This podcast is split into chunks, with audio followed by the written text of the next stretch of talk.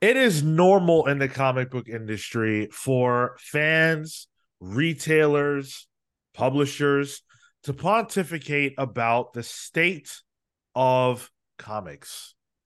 And when that happens, these days at least, everybody reacts because we all know, we all feel that there is something wrong. It's in the air. We can smell it. We can taste it. Some of us can smell it. Well, Marco is smellless right now. Oh, we knew he was tasteless before, but Damn. right for the jugular. Um, Wow. and uh, today is another day where we are looking at several pontificators about the industry that is comics, who, while some of them at least are very doom and gloom about the industry, we are also going to pontificate today. And some of us might be a little doom and gloom. I'll t- I'll take that. Yeah, I don't mind. I'll take that position. and I, I and I want to make that clear up front because there's a lot to unpack. This is going to be, you know, a, a doozy. And if you like the larger industry conversations, this is definitely an episode for you. So, welcome to the show. Thank you for joining us. Happy to be here. We've got a full house of pals. Hopefully, we've got a full house in the chat. Let's hit the like button as we uh as we get things started. yeah, I'm seeing a lot of green names in the chat. That's nice to see. Walk yes. Love the green names. All right. Let's hit it. So, ICV2, which is a website that publishes articles about, you know, a variety of things, board games, card games, comics, etc. They had a guest column by Phil Boyle, who is the owner of Coliseum of Comics. Uh, that's a chain of stores. It's the largest comics and games retailer in the Southeast. And Phil had some things to say about the state of the industry, some very choice words for Marvel and DC, and some grim uh, prophecies for the future and the near imminent death of comics if serious action is not taken. This is one of those times where you have a guy who's been doing this for a long time that takes a look at where things are at on the front line as a retailer and says, Whoa, we have to talk. So let's talk. I'm going to let him talk, actually. I'm going to speak for him. So I'm going to read some of his words and, and I'm going to do a lot of reading for the earlier portions of this conversation as we dive in because there are a lot of angles and a lot of perspectives. So here we go. It's nearly 2024 and I'm more than concerned. Marvel and DC, you blew it.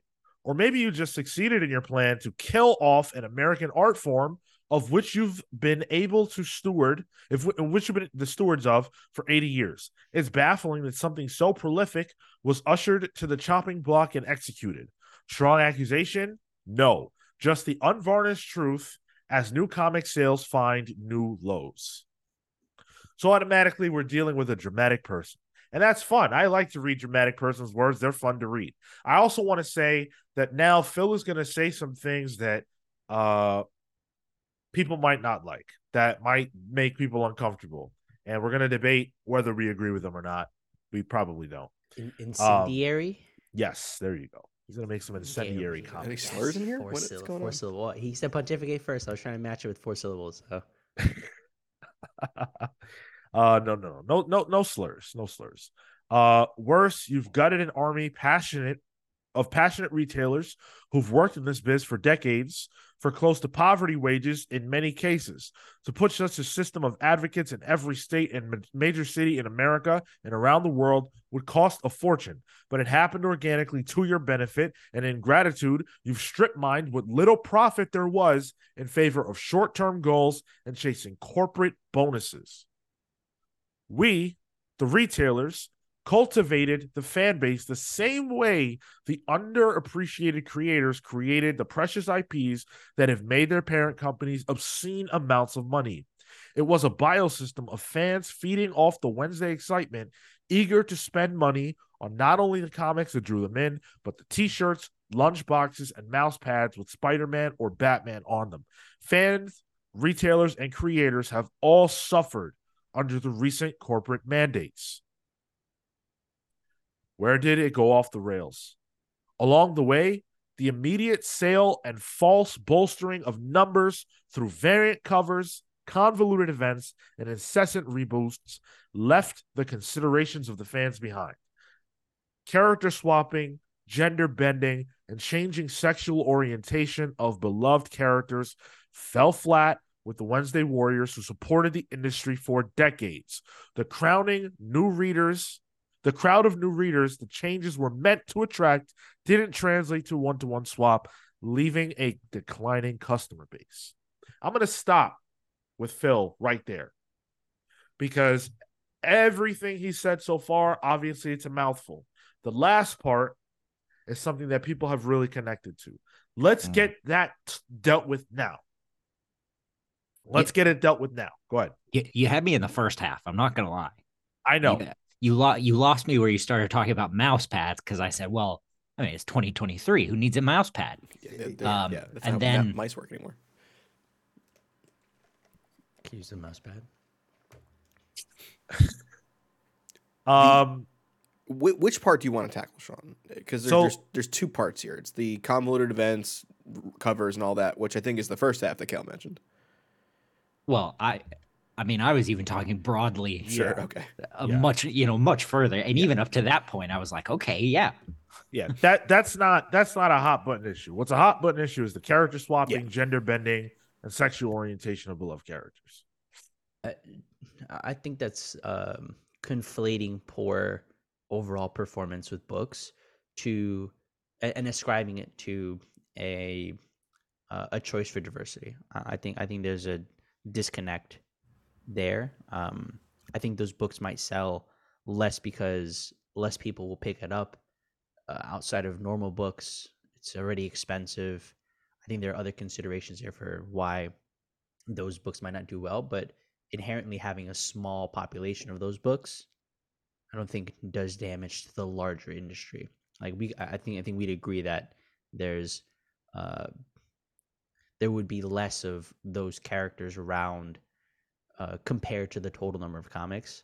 I don't know that that that would necessarily have the same effect negative towards the industry that this person proposes, um, if it did at all, which I don't think it does necessarily. Yeah, looking at it from a top-down perspective, like that didn't happen enough where it's like, oh, it's going to affect the whole comic book industry. Like, like sexual orientation swap was Alan Scott and Iceman. I'm sorry, those guys weren't really selling books originally, or even had books. You know, so it seems like a weird thing to complain about, which is more of like a it's a self-report really to complain about that. Um, and the the whole like gender bending and character swapping, it's like they, they still existed outside of Mm. those characters. Like Thor was still around, you know, Whitecap was still around. Um, actually, Whitecap sounds like an interesting mutant name. Um, so it's not like the books didn't exist.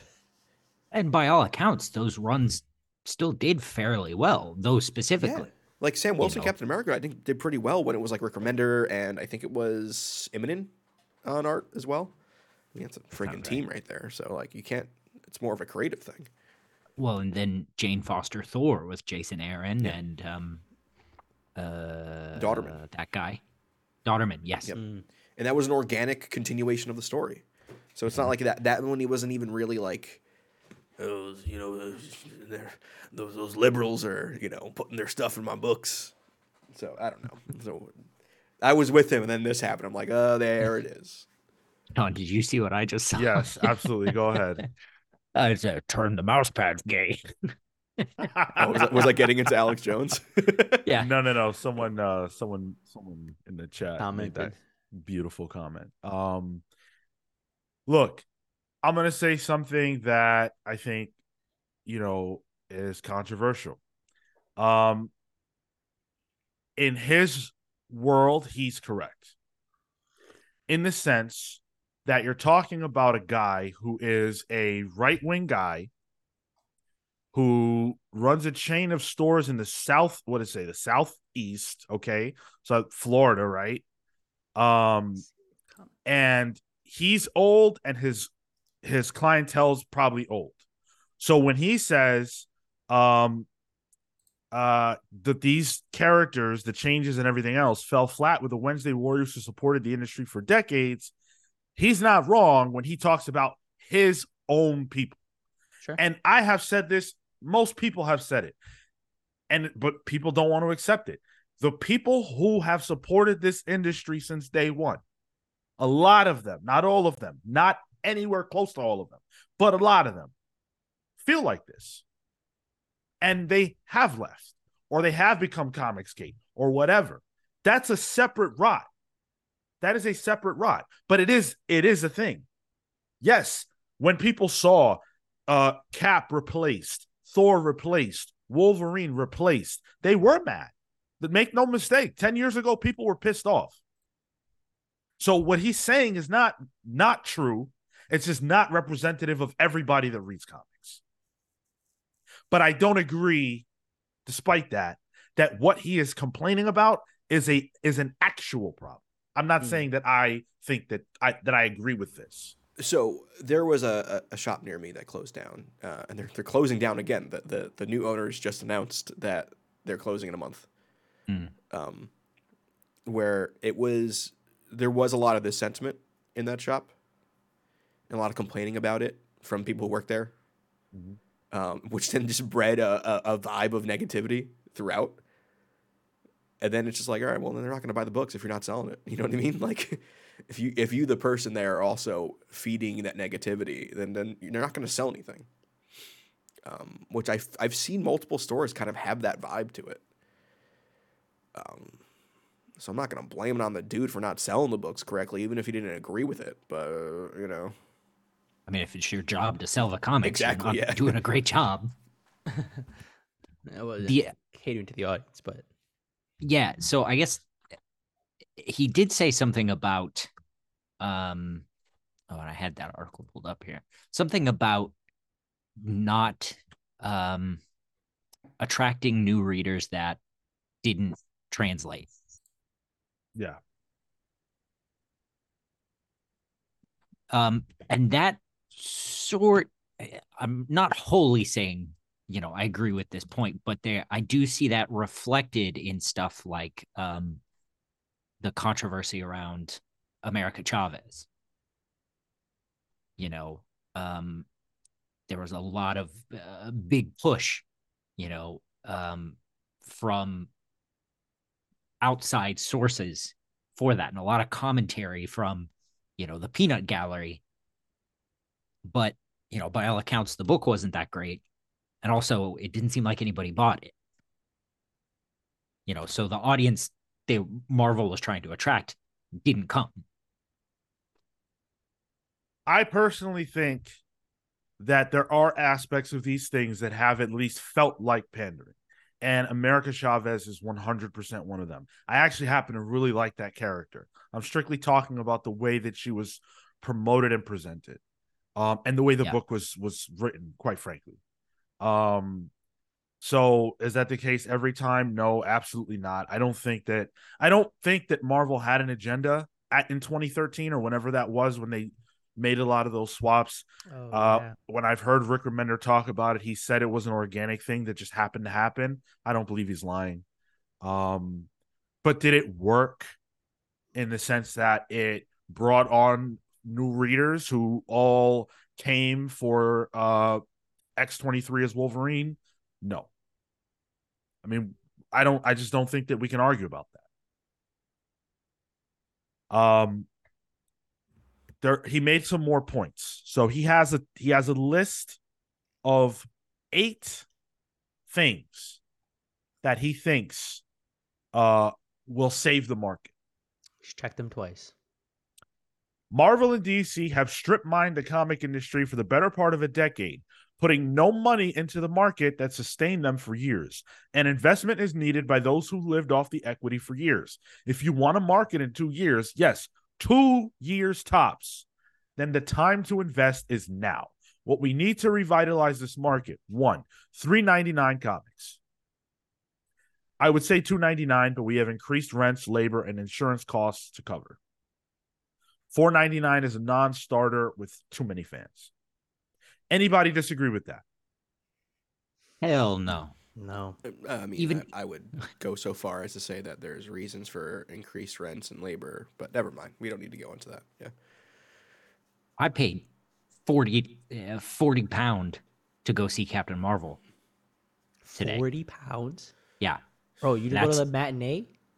It was, it, wa- literally, I saw it today at 11 o'clock. Damn. That's Okay. two tickets, a thing of it. No, don't thumbs that up. Come on. Cale, I know how to turn that off if you if you want me to guide you Don't do I it. do Don't want do that. it. Yeah. No, don't do it. I, I love Um, to see him struggle. Um, uh, and that was two tickets, a thing of popcorn, and one drink. Is that, that the sounds- equivalent of forty dollars? By the way, No, I would uh, uh, just think about it. Uh, Imagine you're paying 40 currency for a movie, a thing of popcorn, and a drink. I do Like, that every that's single time I go. Yeah, That's uh, nuts. It's more expensive here, honestly. You go Fif- see- fifty dollars. Yeah. Which is, I mean, even forty is too much.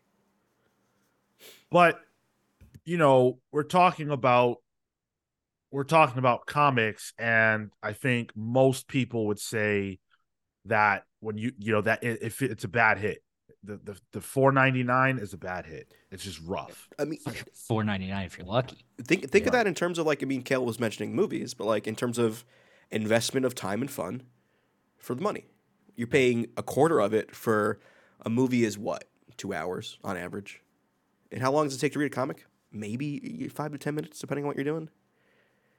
I genuinely thought this week, uh, since Sean was going to be gone, while uh, while after Tyler read the credits on Pals Pulls, I was going to say, oh, and this book cost so and so, just because like it's got to be a metric. Yeah. Yeah. Yeah. By which Uh, we judge the books now. Yeah. I, I, I don't think, and, and we've mentioned this, or rather, we've had a conversation before, and even the chat has kind of pushed back on four ninety nine. Um, they would much rather save the five bucks and just not buy a book. Yeah. Point point number two: fewer fewer covers. I know this will get some pushback from every corner, but without a focus, it's all about the value of the covers and not what's between them. Max of two covers. While you're at it, give us a book to give us a hook to sell, not just another convention commission piece with no indication of what's inside the comic it covers. Uh, thank you to Flo Dameron, by the way, for the uh, super chat. Uh, he said that comic prices are too damn high. You're got damn that right. right, Uh, Flo. Jimmy thank you McMillan so there, much. first person I voted for. Appreciate it. Uh, Um, I I agree with that point. Both flows and this guy's.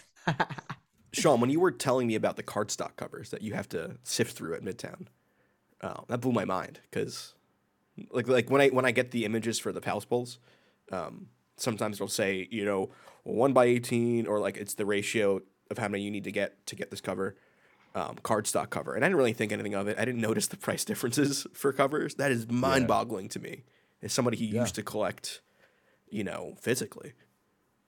Well, Well, and DC's gotten bad with it too. Yeah. really bad. Oh, and then well and then you've got dynamite who you know if you look at some comic book websites to see what's coming out they've got covers you know that cover the whole alphabet and then do it again half of them are cosplay covers too. Well I i'm think- complaining about that part of me I think some people do come for the covers. Having fewer of them, uh, I mean, at the end of the day, you know, us as consumers will probably pick out one. Uh, I I think having fewer on the stands, uh, I think it's a way to artificially boost their numbers. So I wonder how how much having covers necessitates selling comics, that makes sense. Okay. All right. So let's let's for the sake of this part, let's breeze through it a little bit because all those questions are going to be addressed, and we're going to read from other people who have things to say about that stuff too. So, uh, editors who are editors, too many stories are lacking and agenda driven, or lackluster and agenda driven. Too many covers are con sketch drivel with no sales point, and too much interior art is amateurish. Very harsh. That's that's harsh. Uh, I don't want to say I agree with that. Yeah, I don't agree with Yeah, I don't either.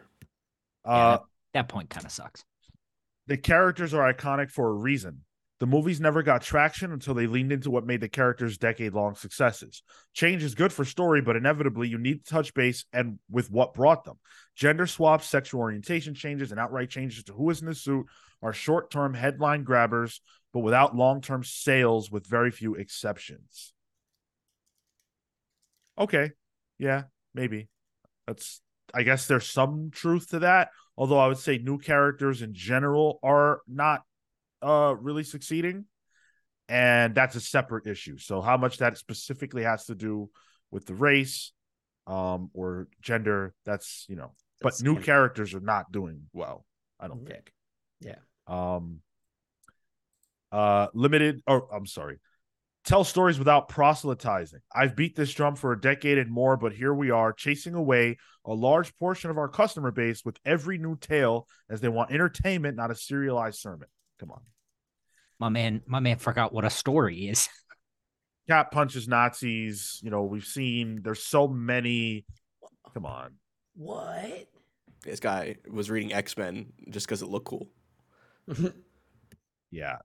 Aggressively relaxing. That is oh man. Are you guys reading a new nazi manifesto? No. No we're not. We're reading the words of a comic book store owner named phil boyle who is you know feeling like comics are in a dire situation. Uh limited new characters. Fresh blood is good but it's become obvious that characters aren't organic to stories they're shoehorned in for a bump in sales. Dance with who brung you, as the saying goes.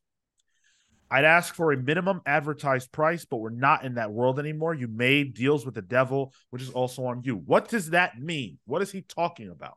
A minimum advertised price in comics is a reference to the fact that there is no bottom limit on how much a comic can be sold for within the confines of the industry. Therefore, online retailers can put things on sale for any amount off, and brick and mortar cannot compete.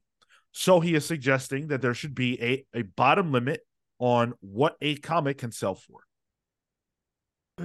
you mean at at discount or? Yes. Like oh, okay. Okay. what like if if you're buying, you know, floppies or whatever, you know, and you're buying them from uh DCBS, Sure. Yeah. Yeah. Yeah. saying, "Hey, DCBS can't undercut me by a dollar because they're Or who would ever buy whatever. from me." Right. Right. Okay. It's like when I buy it on like in stock trades for you know Exactly. omnibus. Yeah. Yeah. yeah. That's fair. Them things are forty percent off. You know. Yeah. Comic Boom says the comics beat wrote a rebuttal to Boyle as well from another more optimistic retailer. Exactly. Which is why I'm sort of trying to get through this because there's a everybody's been talking about this article.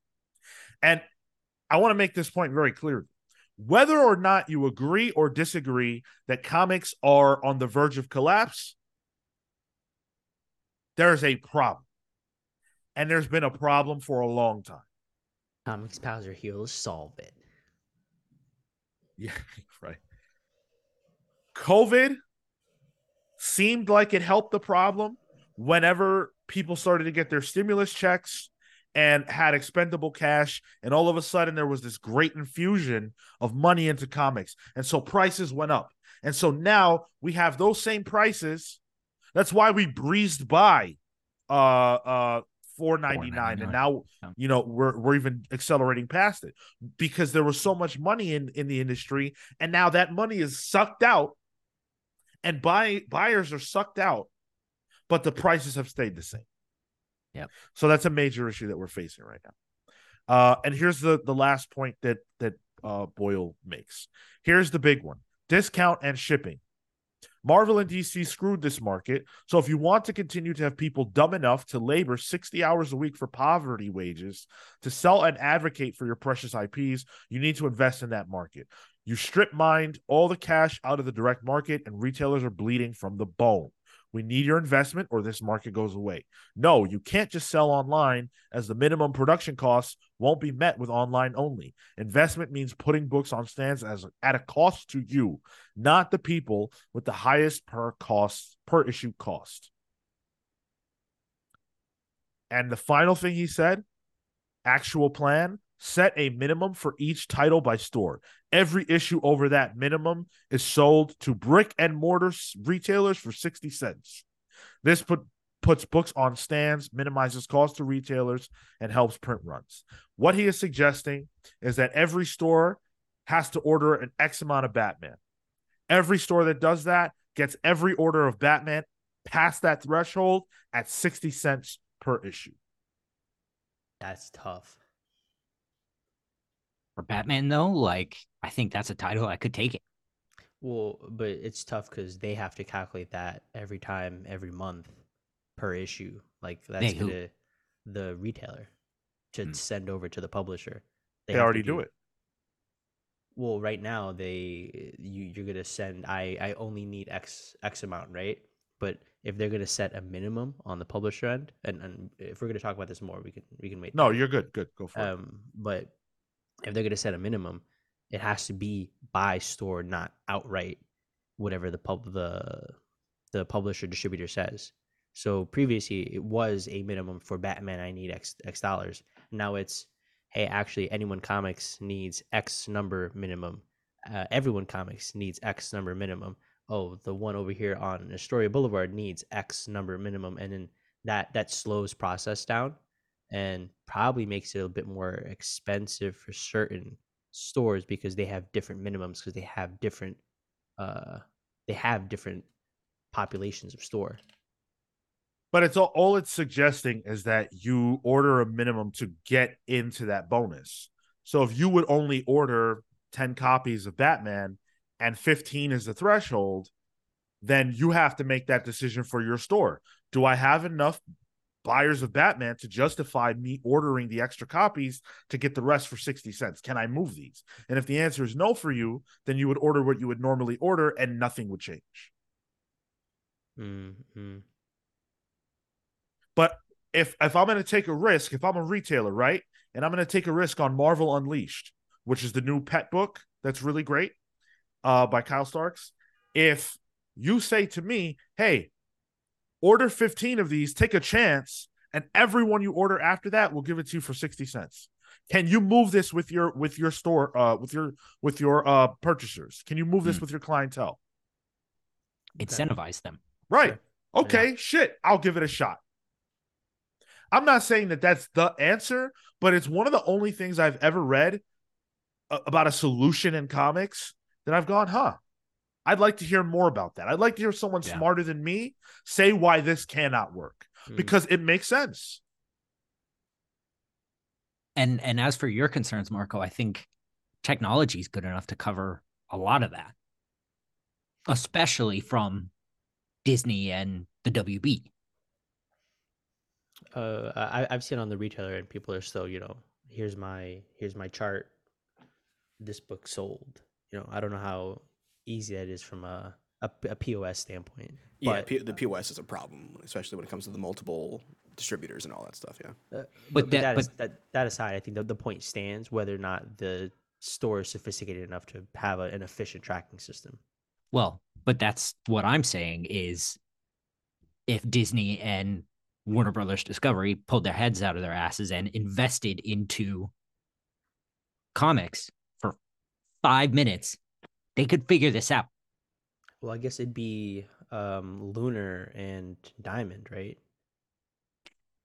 the what based on what Phil is talking about here, he is saying Marvel and DC, the leaders of the industry, have to step up and do some work to sell their books. So Marvel and DC would definitely work with Lunar and Diamond and whoever else. But Marvel and DC need to lead the charge and they need to take the hit. Not to be doom and gloom. I don't ever see that happening anymore. No, absolutely not. it is like a fly flying around their boardroom. Uh, Yeah. They're just like, oh, someone get rid of that, you know? Yeah. I think you're right, but I think it's time that more people speak out about Marvel and DC. I understand that that you know the people who work at Marvel and DC on a day to day, their their hands are essentially tied on hmm. on a lot of things, but maybe if there is a groundswell of support for the idea that hey, Marvel and DC step up to the plate. Why are you not leading conversations? Why are the leaders of the industry not a factor in the conversation about making things better in the industry? Why is it that CB Cebulski has nothing to say on this topic at all? When Ultimate Invasion came up, I think it was Ultimate Invasion, or maybe it was Gods, being so expensive, the first issue, and everyone took Marvel to task for that. He said, Hey, we hear your concerns. We did this because we're giving you extra content. There's more. People don't want more. There's too much more. Yep. We're done with more. Yep. Yep. Yep. Amen. God damn. That clap was so loud, your mic didn't even pick it up. Good. Yeah. There was so much heart in it, it would have broken your eardrums. Uh, do you, do you feel like um, investment in the store does that does that feel like because I remember one of the things in my old LCS they used to do was um, he used to have his own it was older but he used to have his own Batman and uh, Superman like cardboard cutout because I guess they had done it at one point. and anytime there was like a new book he'd put that outside. He'd help promote it with those cutouts. Like d- does that look at investment as investment in promotional tools for uh the individual stores? Uh, i guess I'm, I'm trying to also imagine how we can kind of figure out what a what an investment looks like So he's he's he's he's saying the what they need to do, but not how, and that's what you're wondering. Yeah, I mean, marketing is- would be some of it. Uh, Well- like the Green Lantern, Blackest Night. Remember that, Sean and Cale? Like that got me to the shops because I was like, all right, I'm gonna buy this Green Lantern book because if I buy that one, I get this Blue Lantern ring with it. Yep. There, Yeah. there are a lot of ways. Do you guys want to let's let's talk about it. Let's just talk about it. Let's answer his question. Let's let's figure out for Phil what it is that Marvel and DC could materially do. I think the first suggestion is already there, making a certain amount of the books after a minimum 60 cents because Marvel would have to take that hit. DC would have to take that hit. Mhm. That's them saying, "All right, guys, we'll eat this to give you an incentive to buy more if you can sell these books." Yeah. And That's teamwork. that hit for Marvel and DC is like getting flicked on the arm. Like it's not really a hit. Um, it's Yeah. relative yeah I also think- think Oh, go ahead, Cal. Okay. I also think um, this uh, online ordering system that Diamond's been trying to put together for 15 years, Nice. like a little bit of push from uh, Disney and Warner Brothers, a little bit of help from Disney and Warner Brothers. Maybe Disney and Warner Brothers get together and uh, make it and say, hey, Diamond, we made this for you. Use it. We can revoli- revolutionize this industry together. They haven't worked together since Roger Rabbit, so I don't know if that's happening Well, anytime soon. That's part of the problem. However, Or at least a push towards homogenization of systems. of systems. Yeah, uh, when when we were at the ICV two conversation, that was a, a point that they'd raised. So right now there are a disparate number of services being used. I think the guy said upwards of thirty across the country. Like, like a, a, a different uh, store in the same city or state uses two different ones. Like you have to find a way to, to get a, a cohesive uh, ordering system and sales system. So yeah, I think that would immediately resolve a lot of issues. it was Kate Pride from uh, one of Portland's comic book stores that was talking about that too, right? I believe so. Yeah. She's not real. She's uh That's what I, that's what I thought too, and then like that was a real name. It was Um, nuts, but she was really real. Yeah, And- dragging but on like her shoulder and everything. Somebody needs to make an a a, distributor agnostic software that could handle this, and like they need to be like, all right, well, I know this is not you know uh, uh, proprietary, but it works. And if it works for every publisher, then it'd be so much easier. You can't have all these different distributor programs because they won't communicate with each other, and then you're not really making any headway in terms of coordinating your data uh, data sets correctly. Um, but it's tricky because it's like, all right, do I make something that can then help my competitor? I, I I wonder even if there's uh like uh they have set best standards and practices for retailers. Like you have your previews book, right? And that'll tell you what's coming out. But is there a and maybe this this is going to involve a bit more strategy on the Marvel and DC side, but can they make small Bibles for some of their characters? Like this is how you should position them within your stores. Like these are the stories we have planned out, uh, and and you can inform the retailer uh, ahead of time so that they also have some foresight into. Oh, I know that this event's coming up. Maybe it hasn't been announced yet. Like keep them more in the loop too, because they are going to be the ones that can help hype up a customer to come back. It's like, oh, you know, after these next two issues, uh, something's coming up. We can't That- say it yet because it hasn't been announced.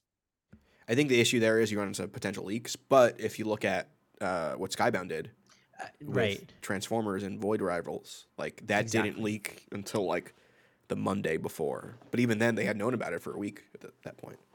Well, but also they do that to a degree at uh, at the re- the big retailer conferences, don't they? At the conferences, but, But that's on um, Bleeding I- I Cool think- same day.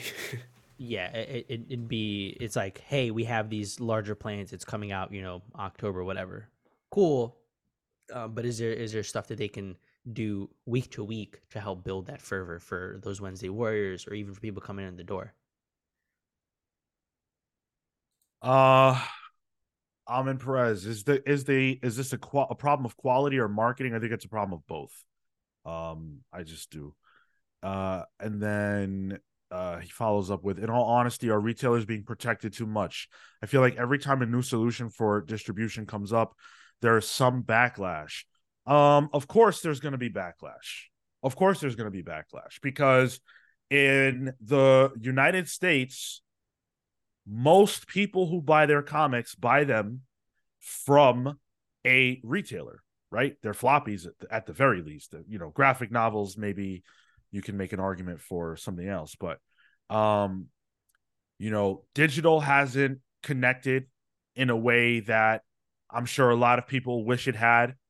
Um, both people who have genuine interest in the success of comics and people who just want to see physicals die because they just hate it for some reason. Um, but the alienation of retailers is something that would spell death for comics. Uh, at least the industry as it is would have to collapse because where else are you going to get these books? If you're talking about going to get them from Amazon, well, are you buying floppies from Amazon? You know, uh, Barnes and Noble, where else can you get floppies? Do we go away from floppies? Okay, so if we do that, then what happens to all the Wednesday Warriors? Everybody agrees that change needs to happen in the industry. No one can agree on what it is, and no one is ready to pull the trigger on anything. they don't So- want to test It's a standstill. Everybody has their guns, everybody's holstered up, right? Everybody's got their guns, but nobody's ready to pull them out.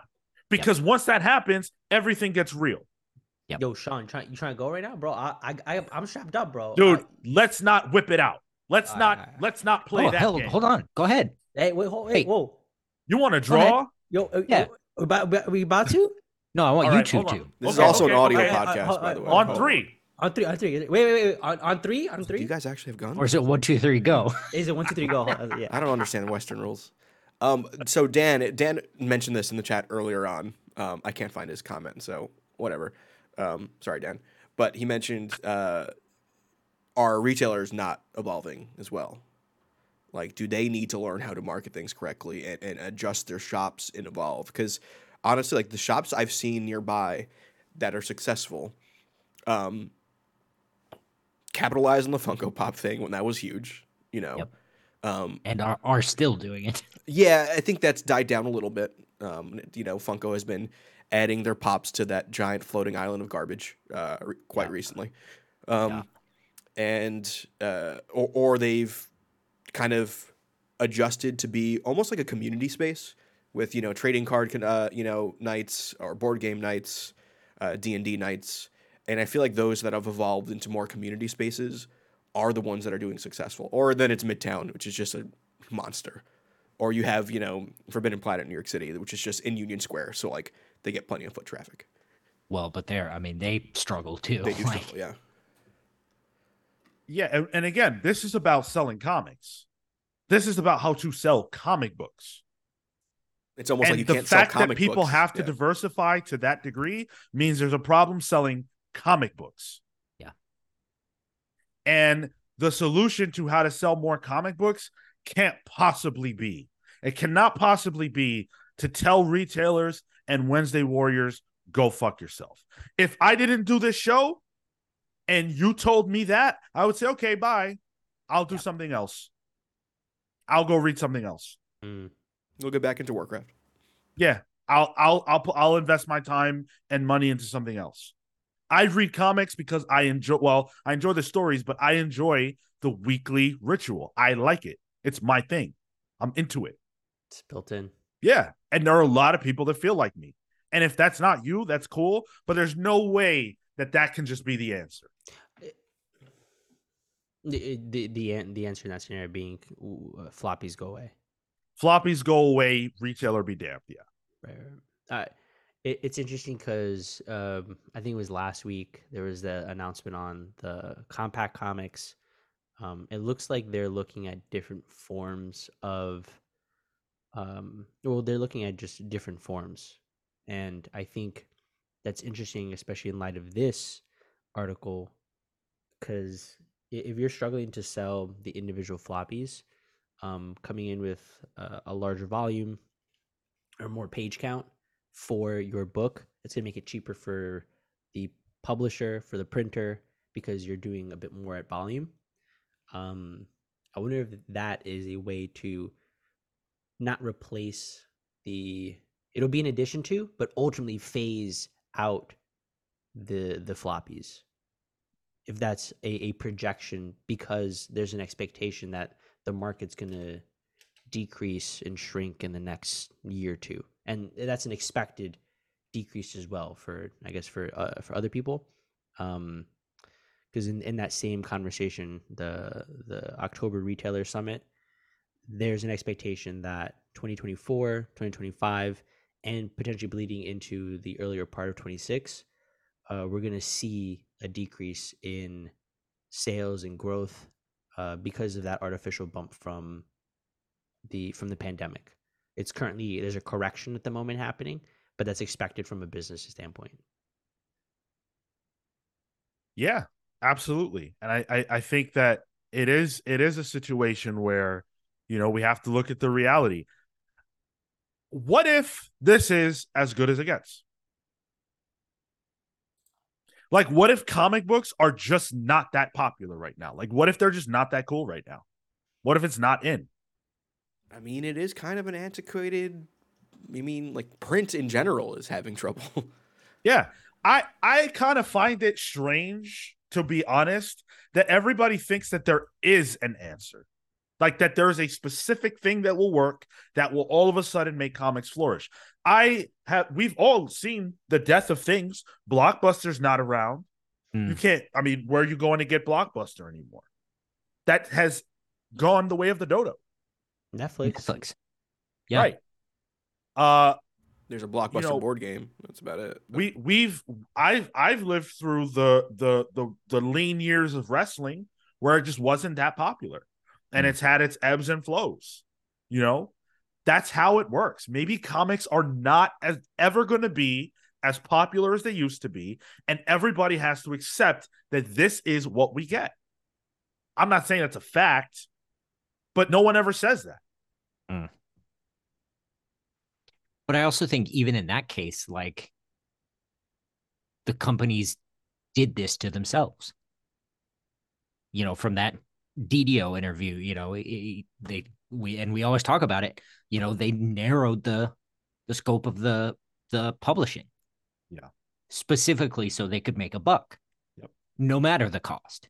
Nobody's thinking about the health of the industry, and the industry is always dying. Well, if the industry's always dying, that probably means it's not very healthy. Right. Well, there there are too many things that are wrong with it. Like, I, and and for and for too long. So Dan Dan said brick and mortar stores have seen increased sales over the last several years. But yeah, but that's what Marco was saying. There's a it's an illusion because of COVID. People having expendable, excessive cash and going into their past and childhoods and all of that. That money is not in the in the industry anymore. And and that curve, that increase is also sharp. It's uh, like like the whatever you have your standard, uh, however it's been growing, but it was a sharp increase, and now we're feeling the effect of it has to cor- it has to correct back down towards that um that slope, the original slope. Yeah.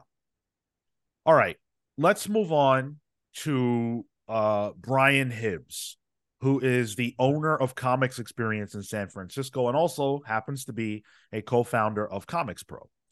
Um, Brian is a person that I have quoted quite a few times uh, on this podcast, and he's very intelligent. He responded to Phil Boyle's uh, post, which a lot of people did. Uh, I'm gonna skip his. He he he he starts by saying, "I completely disagree with all the anti like diversity stuff that Phil Boyle said." We get it. We all disagree. Now I'll move on. Um, but the rest, I think Phil is pretty much right on the target. Periodical saddle stitch comics are on the verge of pricing themselves out of the market. There are far, far, far too many line expansions for particular IP that are causing readers to drop off even the parent book of the same IP. What does that mean? He is saying that there are so many Spider Man books, for instance, that people are like, you know what? I don't even want to buy Spider Man anymore. I'm done with Spider Man. I'm done with Batman. It's Yep. too many. That's Yep. kind of what we're feeling with X Men. Yeah. Yeah. Yeah. Uh, there are far too many SKUs being offered per title in the form of variant covers, whose sole marketing is fear of missing out, buying from consumers and retailers. This is a crazy story he tells here, real fast. Seriously, when I sold the second store, I spent months working to educate the new shop runner about FOMO on variants. He immediately began ordering one out of 100s and so on, and was left with massive amount of overstock. He closed within a year. That is how savvy you you have to be extremely savvy. The retailer says, "Hey, here's this sweet peach Momoko 1 out of 50 cover. It's going to sell, don't you want it?" And you, a novice store owner, you buy in and now you're bankrupt within 1 year cuz you weren't smart enough. Because it's so hard. You have to be a mastermind to run a shop in this industry because of everything that you have to navigate. Uh, there are there are too many new characters being introduced in Marvel and DC comics without sufficient workshopping. This is a function of a period a few quarters ago when all of the spec sites were pretty much all over new character alert. So marketing and development pumped up the volume, but that ship long sailed. New characters are great. Batman can only fight the can't only fight the Joker, but if your job was to read solicitation copies like retailers are, it sure feels like a lot of trying to follow market trends on the balance, which never works for a very long time. See the entire history of comics publishing. How can anybody argue with that? What is the counter to that? We just said that Spider Boy was only a marketing ploy. We just did that review and we said exactly that. And you And can you're- feel it You can You feel- feel it. in the in the comic. You can feel it. Like it's not it, it it like it doesn't feel good. That's not to say the talent isn't behind the book or whatever, but it's not good. The the feeling isn't there. Like it's ugh. Do you think Cool it's costume though. do, do you think it's um a, a- a larger factor of these creators not being able to ultimately own these IP that they make, like, or that they help proliferate and bolster? Like, if if the creator is not attached to it, right, you're gonna put out a story that maybe works, that is, um, that is ultimately good, but maybe doesn't have the investment from a creative standpoint.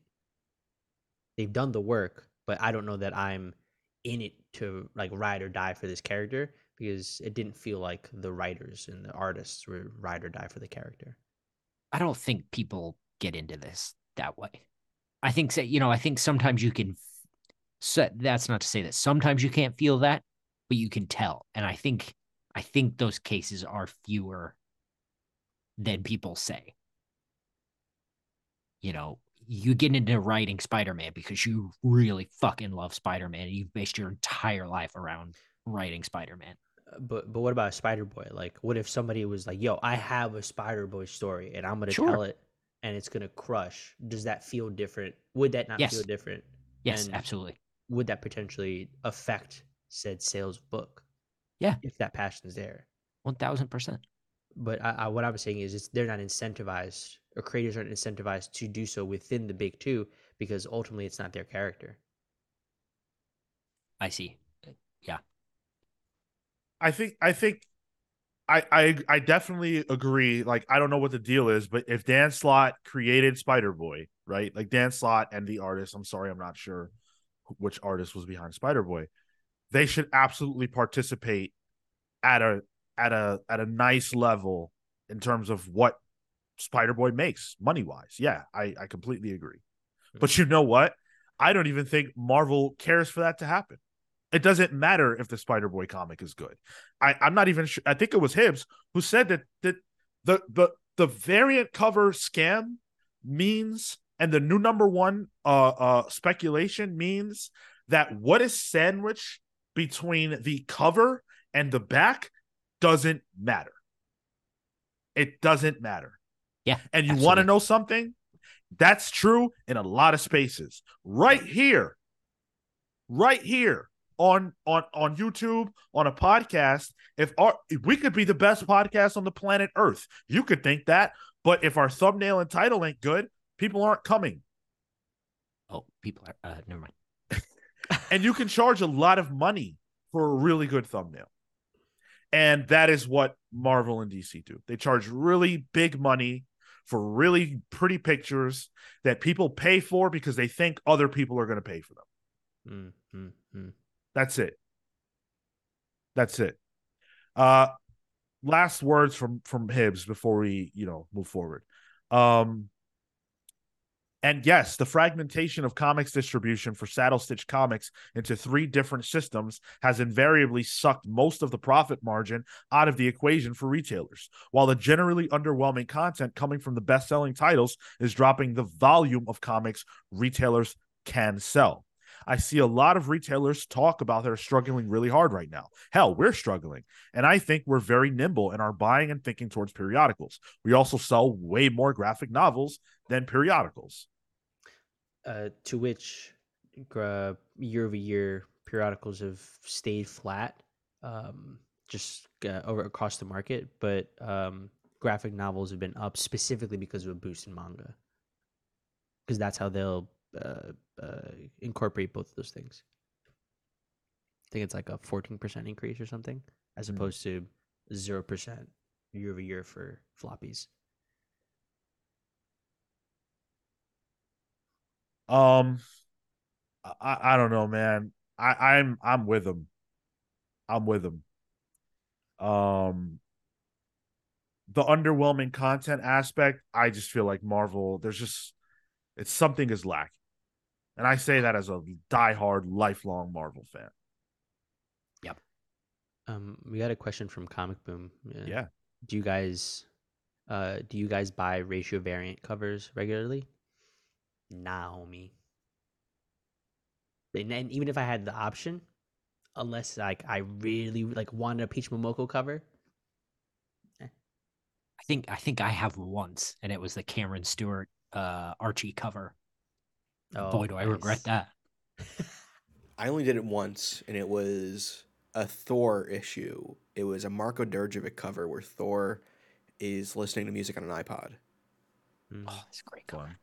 Uh, but other than that, like the only time I've ever gotten those ratio ones is because uh, when I used to buy Midtown Comics, uh, they would deliver it to me in the mail. Um, they sent me the wrong package, and I got a whole bunch of variants once. And I reached out, and their customer support was crap, so I just kept it all. Hell yeah. Wait, Wait, you were gonna call to be like, I don't want these variant covers. I- Actually, well, if, as a collector, I felt like, oh, this is these are ratioed. I feel like somebody is missing out that you know paid for this. oh, I see. I Uh, see. I felt bad, you know, Catholic guilt and all. Uh, but I kept, I still have them. So I, I did it once and it was for a Jean Grey variant that I yeah, don't even e- recall right now. everyone has a price, especially with you and Jean Yeah. Grey. Yeah. yeah. Well, and Uh, then and it, let's not forget what you know your cousin Bean gets. Like Oh, Bean. Let's not even talk about he's that, nuts, please. man. Please. Scrooge McDuckin over there. So Okay. Hibbs Hibbs' response, I think, was a more middle middle of the road uh perspective on this issue. But as you can see, here's another retailer that almost is lockstep with Phil outside of the the radical Comicsgate type of uh of, of thinking. Um I, I I think that there are a lot of things that the, that the industry, from a publishing standpoint, really really has to address. And obviously, retailers have things that they need to address. I don't think that retailers are perfect. I I I we had a conversation about the state of the comics industry three months ago, and we talked then about the fact that retailers have a major part to play because uh, you go to Best Buy, right? And it doesn't matter what blue shirt person sells you Spider Man 2. You go to buy Spider Man 2, they're not going to do anything but try to sell you that. And maybe get you to buy a Best Buy gift card or a Best Buy credit card or some shit like that. That's it. That's all they're going to do. You go to a freaking comic book shop, you try to buy X Men number 32, and all of a sudden you're hearing about Donald Trump and how black people are this and that. And you're just like, whoa, dude, I really just like Cyclops. Can I please leave? Can I please get out of here? Yeah. I really like Cyclops, and suddenly it's musty in here. The first comic shop I used to go to uh, near me, like literally smelled like cat piss in the store because there was a cat pissing everywhere. Um, so like I don't know. I think, but if they, if they're Look the only place that'll you know yeah, not talk your ear off about fucking right wingers, then uh, it's not that bad a story. Frankly, it's an improvement. Unreal.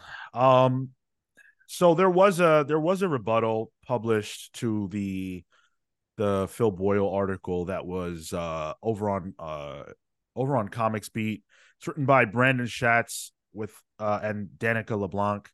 Um all of these articles I think are worth are worth your time.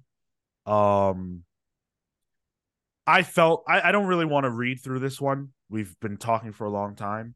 Um, but generally speaking, I feel like people who counter what Phil and Brian are, had to say say things like, uh, "Oh well, this is what happens when you build an industry this way," and four ninety nine for comics. Well, creators have to get paid.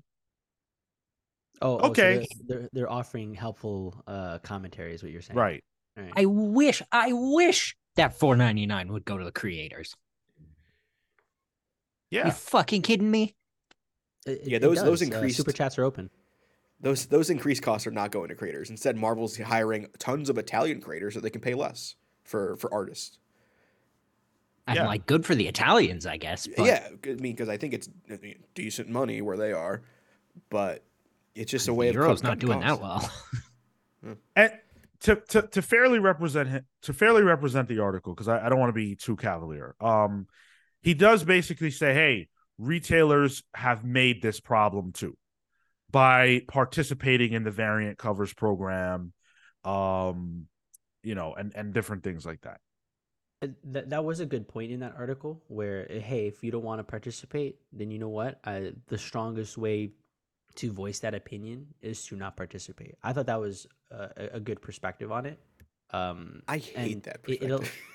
well, but but it still allows those stores who are bigger and have the capacity, and if there is interest from a uh, from one of your store members, he makes the argument. He's like, I can only say no to a customer so many times. At, at that point, and maybe I have to dip into it because hey, I know you you come in, uh, not even once a week, twice a week because you're trying to pick up more books. I'm gonna I'm gonna cater to that. There's a there's a reality that I think he gets shackled to, but the having the option makes sense. like you're kind of forced to participate in it though to make money it's almost like the people that are like you know like well you participate in capitalism how can you you know decry it um because you gotta exist Well, but also like a good comic shop owner will encourage you to come back, will encourage you Sure. to Yeah, buy yeah. what books you want. You know? Yeah. Um I, I I think it's I think it's tough putting that on on the retailers, you know. Um they have to keep their stores open. Um and unfortunately because of the system, variant covers are a way to do that. And you know, David Gabriel, who is the head of of marketing at Marvel, says we'll stop p- pumping variant covers out when you stop buying them. Again, everybody has their guns ready, but no one is ready to pull them out. Yep. David Gabriel saying, shoot first, stop buying them. And the retailers are saying, you shoot first, stop making them. And no one is going to draw. Yo, so we'll I- keep doing this. I'll. I'll draw right now, bro. Yo, I'll, I'll draw right now. D- d- Watch me, dude. Marco, it's- this I like how also an au- Spider Man's behind you, audio like, podcast. yeah, yeah. He's on my shoulder. He's Marco, just you like, need to get a you need to get a venom for the other shoulder. Oh, that's Yeah, such a good funny. idea. Hey, by the way, we've got a lot of people watching right now. You guys are fabulous. Keep the chat going and let's get those likes up. We can definitely do 30 today because we have so many people watching right now. 30 should be very easily achievable. Let's hit it. I love when you guys show up for these kind of deep dives. It shows me that you care about the industry. In But- the draft later on is another one of Sean's uh, being obtuse in the in the Jay, the comics crazy files It's going to be fun. It's going to be fun. I can't wait. Yeah, we're gonna have a good time. We're gonna have a very good time with the draft today. Uh, Atomic Hound, what is up? Says uh, my LCS is very selective on the ratio variance. He has to be sure he's going to get that money back before he jumps in. And yeah, guess what? A lot of people who are buying these variants, I would guess, and I don't have numbers. I'm not. I'm not saying this a fact. I would guess a lot of them, maybe even most of them, do not care about what is actually inside the book. And so they will go to a retailer and have a relationship with that retailer and say, Hey, I will buy any one of 100 that you ever get. You have a sure sale from me. And so now that retailer will go, Well, shoot, if I can definitely sell him a one of 100 for 200 bucks, then I'll, I'll make the investment because I got that sure sale. What happens the day that that guy can't sell those anymore because he ain't buying them to have them? He don't love comics. What happens when that guy can't sell them anymore? And that store owner still buys that one of 100, but that guy don't come through the door. Who are you selling to? You got to make sure that guy's still coming through the door, Yep. and It's you got to encourage. You got to encourage more guys to come through the door. To buy a one out of 100 variant, though. That's what I'm talking about. Well, yeah, but I mean, you know, uh, odds are the more people you can get in the store, the more people you can encourage to come in and spread the word. And, you know, you'll get another guy in there that's like, damn, I love these covers. Sure. Then the, the trick too is maybe go online, but then there's no minimum. What what is it called, Sean? The minimum price. Yeah. Uh, I don't remember the exact. So then it's a whole price. different Yeah. uh, wild Yeah. west over there in terms of pricing that. Yeah. It's it's a tough situation. I'm I okay. I'm on the side of the retailers. Not because they're perfect, but because I think that they bear the brunt of all of this. I think the weight of the industry is on them because there is no returnability. Yeah. Marvel and DC and Image and every other publisher benefit. Retailers have to hustle. Yep. They're They the don't- front line. Yeah, they are. They're literally the front line, and a lot of them aren't great. A lot of them aren't great. This is the system that we have, and I think it's top down. The publishers have to do better, put out Yeah. better books, help these retailers sell your comics for you because that's what they're doing. Invest in the industry Yeah, because that's how that? the industry is going to survive. And one thing I don't It's think like- we, tou- we we touched on either is like just marketing. Like you, you the Marvels came out. Yeah. I did not see a any any trailer for Kelly Sue DeConnick's run, Kelly Thompson's run, you know, outside of that. There's a new Captain Marvel book that came out last Wednesday. If they just put like a little stinger right before the opening credits, like uh, uh, sh- anyone can make that on Final Anything. Cut. You know, there's literally no cost to make that. yeah. I I completely agree with you, dude. And I I oh I wish you hadn't said that, not for any bad reason, but because it brings up something that I'm desperate to talk about, but we just do not have time. Do it. But do it. To- to- or briefly, Tom Brevoort addressed in his uh, free Substack this week that uh, the question of like house ads. House ads are Mm. ads inside comics for things that the that that publisher already produces, right? Um, and we talked about that on this very show, and I said I don't understand why there aren't ads for other things and not Mm. just house ads. And Mm. Tom Brevoort said that there's he said there's not probably not very much like uh, positive that house ads do, but that it's the best place to advertise books because the people that will buy the books are reading the comic. Right. Yep. That's backwards to me. Yes. But we don't have Yes. time to get into that. Come I just, on. I just don't. I just don't get that logic. Yeah. Fuck it. Let's get into it. Bec- because it's like it's like the you know this untapped audience that you're looking for you're not advertising to them like how are they going to know the thing exists if it's not there It's an echo chamber, is what it is. Right. And if you're gonna if you're gonna echo chamber, I guess go for it. But eh, or or rather, excuse me, if you're not gonna advertise to the masses, that's one thing. But shouldn't you put ads in the books that can help generate revenue through ad partnerships? I I, I don't understand why that wouldn't be a good idea. Well, then was- I have to I, I have to understand why damn. Uh, I, I have to understand why your DC book is driving my brand value. And if your book's not selling, why should I invest in your book? so Marco doing okay his best Shark Tank impression. Well, because that, that's wh- and we've had DC and Marvel reps come to us and like, yo, how am I going to advertise in your book if marco I- just had to you- put his big boy pants on I'm so yeah, this is one I'm very impressed by you. This is a legitimate He's right though. yeah, no, no, no. I'm I'm I'm into it. and I'm and into it. That makes sense. those page in those pages therefore it makes more sense I- if it's not going to get sold to to me or another whatever then it makes sense to put the stuff that you have currently on on docket because that's going to fill the the page right there you're not going to get money back off of it but you're going to use it Yo, no, I, I, I, I hear you. Um, I never considered that that the ads wouldn't actually benefit the the you know the product that's, that's Yeah. paying for ads. I never considered that. that Yeah, makes like- perfect sense I think of like There's- candy bars. There were there was um Yeah. there was a candy bar ad thing for um the new DC initiative, uh, whatever what, what was it called, Dawn of DC. Yeah. Um, where I was getting candy bars. I was in Philly. I was picking up candy bars like three months ago that had Jo Mullein on it, Green Lantern, that had uh, Jace Fox as Batman on it. But I don't think those ads are in the comic books. You know what I mean? Like the the inverse of that. so so snickers is doing more for dc audiences the snickers bar itself Yeah. is doing more for dc audiences than snickers can than dc can do for snickers in their own books But I'm saying if there are partnerships like this, have it be multi-layered.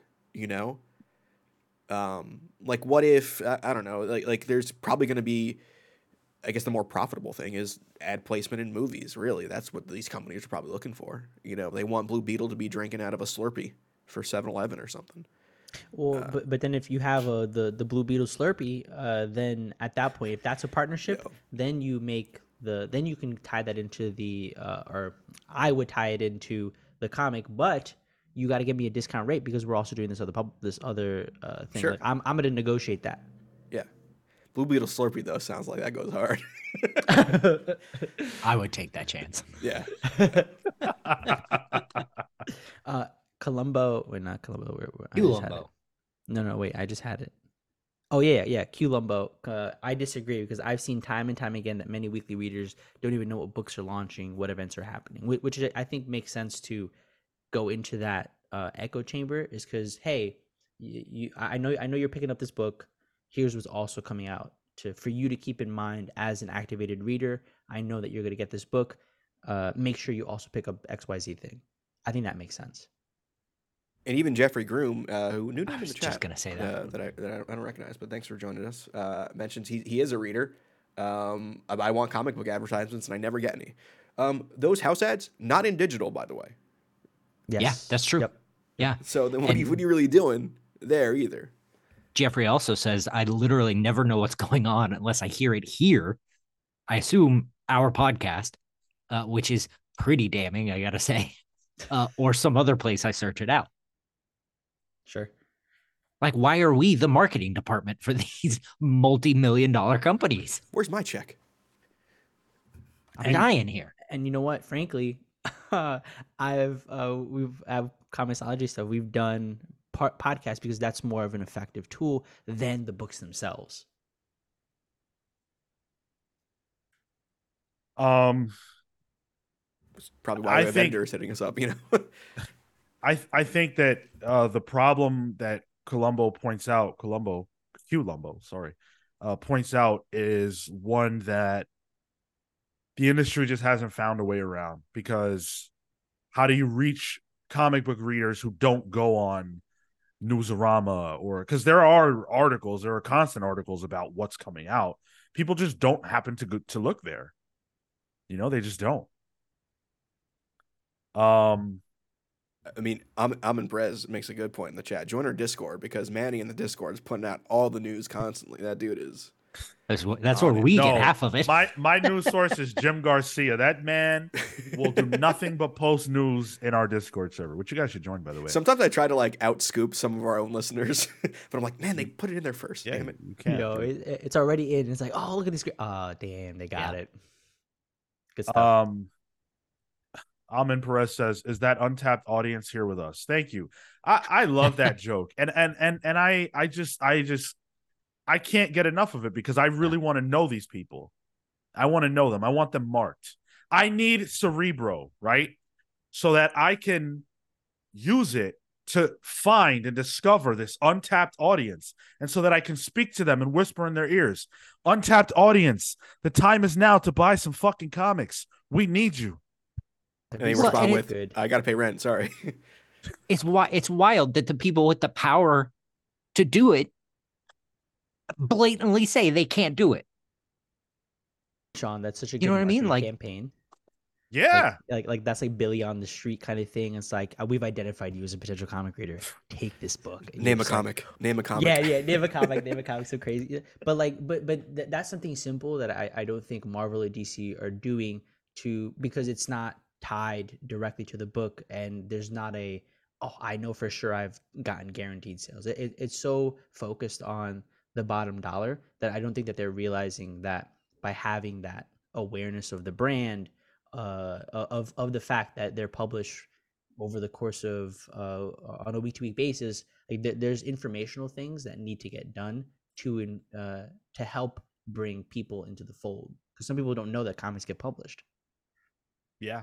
Absolutely. All of all of these are huge problems, by the way, that it doesn't appear the big two have an interest in solving. And and, and the reason why the big two are the ones that are getting put on uh, the pedestal here is because they're the biggest. It's it's weird when it comes to all this. The the only thing I could keep that they keep thinking about is like James Gunn save us, you know. Do something. He he Yeah. has he has a plan at least. Whether or not DC actually actualizes on that plan, who knows? Um, they're too busy right now getting rid of potentially great Wiley Coyote movies, so whatever. Thank you, Matt, for uh for hanging out with us. Appreciate you, uh, Matt Sumo. Uh, great, great, great book, The Bardic Verses. You guys should check out. It's a lot of fun. We had we had him on him and Pete on the show, um, uh, a few that? weeks ago. He didn't say Phil. I, I, I, No, no, because because Pete's cool. Now Yeah, I now we've we've you know we've you know we've put some FaceTime in. there we go. Yeah. Um. Oh my God. See, Q Lumbo. They still make comics. Quote. My uh my coworker a year ago. Yeah. A lot of people don't know. A lot of people don't know. I've said this many times. People in my life would rather call my phone and Hmm. ask me what's happening in X. Yep. Than read the books. And when I tell them what's happening, they're always like, "Oh my god, that's so cool, craziest thing, can't believe it." Don't go read it. Your aunt's coworker situation. He actually no, he reads Oh, he and he is Oh, okay. he is He's tapped. very angry about Amazing Spider-Man. Oh, it all makes give it- sense now Should give him a segment. Aunt's coworker, anti cuck chair. all right. Can I bring up Mark Millar's angle in this? next What else? What are, what are we striking from the rest of the show, Sean? I know, right? yeah. I have a plan, but can we get through it in five minutes? Can we do it? snappy All Yeah, right. doubt it. do whatever. All It's our show. We do whatever we want. Yeah. Here, here we go. Here we go. Mark Millar believes he has a strategy for how to solve the problem that the industry has. He says he has no skin in the game because he's doing his own thing, but he hates to see how people are struggling. So he has a plan. Uh, he talked about how he made a thousand dollars a page plus royalties when he was working in Marvel 15 years ago, assuming on things like the Ultimates and whatever else. Um, and today people are getting paid $90 a page. So that's obviously disgusting. Uh, he says that companies pay around 2% royalty for all sales over about 50,000 comics. And that's dumb because most big two books don't hit that threshold. So that means people aren't getting royalties. His suggestion is that they get rid of the 2% royalty and they introduce a 50 50 split with the creative team on sales over, say, 60,000. Quote, will send a bolt of electricity through the industry and bring them bring the most commercial freelancers in the biz again. I'm not going to read the rest of what he said. Do you agree or disagree that that is something that the big two should do and that it would work if they did it? 50 50. I think it's sharp, but I think the idea is salient.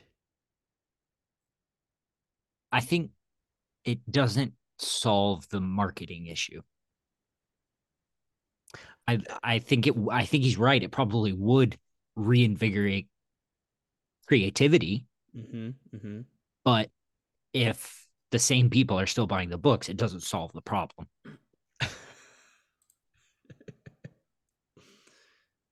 50 50 is a little much. I uh Mark Millar is is a wild man. Yeah. like, Honestly, I, think I'll- he just wants to be involved in the conversation. Sure. Yeah, that's. yeah. Absolutely. He's like, guys, I still do me. books. You reading big time? You reading big time? Notice me, senpai. I just I, can't- I anytime I like s- that he's put a number to it though. Like 50 you know, 50 e- even if it's steep, even if it's even if it's unachievable, like he's put something out there. And and he's given it a qualifier of 60k like that's a huge order like I, I i don't know if batman sells depending on the issue uh that much in a monthly on a monthly basis I think it does. I'm pretty sure it does. Um, maybe I'm wrong. So th- I- does this then put yeah. the onus on marketing on the creators then? No, I think what it does, and what his theory is that it would, um, which you know, the onus is already on the creators, unfortunately, for the marketing. But I think what it does is it incentivizes the creators to do their absolute best. Someone earlier said that creators are creatively motivated to do their best work, regardless of circumstances, and I don't think that's true. It's not because I think that creative people are just walking around holding back until they get the right amount of money. No, you want to tell the best story that you possibly can, right? Yeah. But we also happen to know that certain creators who left the big two did that in part because they weren't sharing in the profits of their effort. And that's true of the 2013 ish, 2014 ish Exodus. And it's true of the 90s Exodus that led to Image Comics. So let's not pretend that these creators don't hold stuff in their back pocket. Don't don't don't assume Marvel doesn't wish they had Spawn, right? I'm sure Marvel would love it if if if um if McFarlane would have made Spawn for them, you know, but he didn't. He made it for himself. So if the creators are incentivized to do everything they can to make the, the stories as big as they can, maybe they go shoot. I could go to Image and do something over there, but I could take those ideas and put that into a stellar, stellar Scarlet Witch series that I had an idea for. And maybe that'll make 60K, but maybe I can get some real buzz around this. And maybe my next book will push that 60. mm-hmm. Or even, you know, if if the company still had their um their indie imprints, you know, Icon and Right. uh whatever the other one was. Uh, Vertigo, I guess. There we go. Yeah. The indie print. Yeah. It's just, yeah it's just agreed, that label agreed now. to that All right. I think we have to we'll we'll call it there. This is a huge conversation that is obviously never ending, but I I like when we get into this because first of all, you know, we the four of us and the listeners care about this industry. And so these conversations are important to have. And I think it's important to be reminded of the state of comics and where we really are and what it's like on the ground level for the people who sell you your books.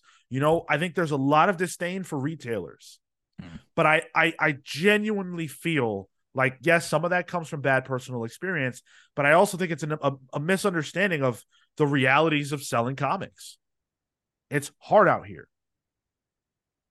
A- and and uh, I think also, uh, you know, that this isn't a I don't think we're naysayers like for the the growth of the industry. I think there are harsh realities, but it will continue to proliferate. It, it and it needs those tweaks if we really want to maximize its potential. Yeah. And you Yeah. said getting into it earlier, Sean. I mean, yo, if you're trying to get into it right now, bro, like you you let me, you tell me, I'm ready, dude. Dude, you don't want to pull out game with me, bro. Yo, I got that heat. Pull out. Pull out, Come on, pull out game. Yeah, Come Wait, what? jeez. I shoot, man, and I ain't shooting blanks. Don't don't say that with Matt in the chat. Jeez. oh, whoa, hello, chat. Um, thank you guys so much for hanging out with us for that conversation. the The audience participation is always really appreciated. You guys are are tremendous, and you make this a lot of fun to do. We love comics. We love the industry. We're super passionate about it. I don't want to see it go away. I want to see it grow and flourish. When I say that there is no untapped audience, I don't take joy out of that fact or what I believe to be a fact. Um, I think that there are intelligent people in comics who, if they were willing to draw their guns and say, let's just put these down and talk and work on solutions together, we could really see change. Yep. Um, They need a that's par- what it's going to They take. need a parlay. Yeah. Yeah. Yeah. Yo, Absolutely. Aaron Rees in the chat coming for me, bro. ah, Marco with that go away heat. Damn. And change Pretty your uh, your lower third to X Pac. um, we are not done by any stretch of the imagination. We have a lot more show to do for you guys, and we love doing it. If you enjoy it, if you love it back, there are a lot of ways that you can support us. Patreon.com slash the comics pals is the absolute best way to do that. Uh it uh it it helps us out a lot. It's you know one of the major reasons why we're able to do this.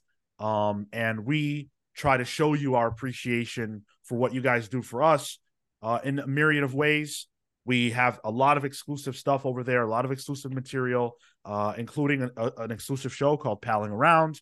We have a newsletter that goes out, one from one of us uh, every single week. Uh, you get to vote in the uh, the book club poll. That's up now. We've got uh, Sin City, A Dame to Kill For. We've got Empire and Empire Rising, and I am forgetting one. more. Flex Mentallo. There you go. Thank you. The one I'm most excited about, actually. So I think you'll really like it. I think I think you will find a lot of meat on that bone. I hope it wins. uh, I mean, I'm not campaigning, but You can campaign. Should we campaign? I'm about to campaign. it, it's not my pick. It's Cale's pick. So I, I have no pick this month. I just want to read that book because it's Grant and uh, Frank Quitely, right? Yup. And I love that creative team. So So I don't need to campaign. Sean just did it for me. I've said too much. um, but you also get a nickname and a shout out on this very show. So I would like to say a special shout out to the best pals in the universe Thunderstruck Rebecca Alejandro, the Hound of Justice Atomic Hound, and Starcross Catherine Stars. And I also want to thank the Night Stalker Harris Stajinsky, Brian Demolisher Del Pozo, Kefis the Incorruptible, Momentum Mike Elliott, Dan the Truth Trudeau, Joel Justice, Jalen the Sanguine Sorcerer, Marvelous Mike and McKenzie, Marley Manistorm, Slow Flow Dameron, and Amen Almighty Perez. Thank you all so much. You are fantastic. The other people that I want to say thank you to are our channel members. Become a VI pal today. You can click the join button on this very video if you are watching us on YouTube. If you are not, then you can go to our YouTube channel and click the join button to uh, take part in that. We give you uh, timed exclusive videos, of which we have we have a few up there now. Uh, we're putting one a week. We're putting out one a week, so um, that list is growing. You should be able to see the videos that we have um, on our channel if you want a, a sneak peek, if you want to see what we're offering. Um, and you get some sweet emojis in the chat, and more to come. Uh, so you know, if you want to support us on that level, that's great too. Watch this show live every single Saturday at 10 15 a.m. Eastern. Watch Pals Pulls live every single Thursday at 6 p.m. Eastern. Uh, vote in the listener pick poll on our YouTube channel, the community tab, and join our Discord. Always a lot of fun stuff happening all around our parts. We've got one listener comment to get to this week from Manny over on the Discord. Tyler, take it away. So let's go to Wildcat for this question here. Uh, Manny said, "What four books would you have as a compact comic?" Okay, I want to start preface this by they're not doing this, and I'm not having this conversation again. But they are doing it though. They're- no, No, they, they, are they- not. I'm confused. This is not growing. They will not grow this. Don't make me come back. The question is, what would you do? What four comics would you? Cale, Cale this is just a simple question. New Frontier, Okay. Geoff Johns, Green Lantern, Okay. Animal Man, Okay. All right. Breathe. Flex Mentallo. Okay.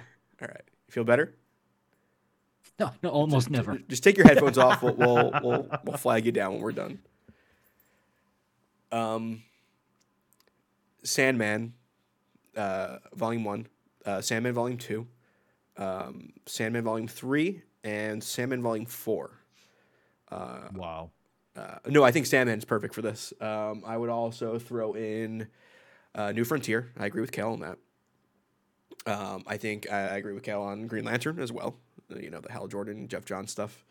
Um, and then I would throw in something a little weird. I would actually throw in Gerard Way's Doom Patrol.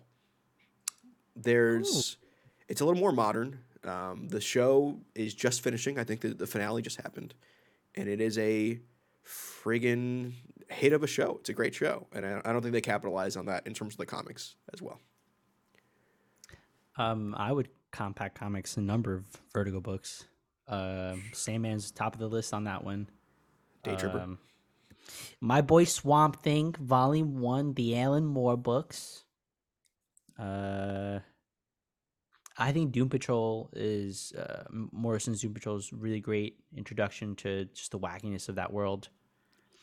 It is, but it also starts in the middle of some like someone else's story in a way, so it's a little weird. But yeah, I agree. and I think the last one would be, um, and I think they're doing this one, Cliff Chiang's Wonder Woman. Right? Yeah, they are. Yeah, yeah. Do I have to do a new one, or can I just support that one? No, do a new one. lot. Ah, Support it. All right, you know what, Cale, I will, huh?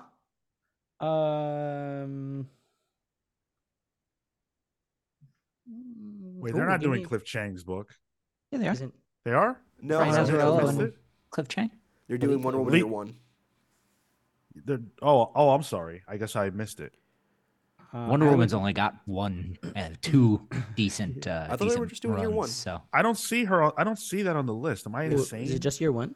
It's just year one. it's just Hot. Earth One that Earth I, One, from yeah. what I see. Then I'm gonna positive it's on there. I'm gonna do that one then. I'm gonna do uh, Azzarello and Cliff Chiang's. If it's not on the list, one. and if it is on the list, I'm gonna do uh, Aquaman.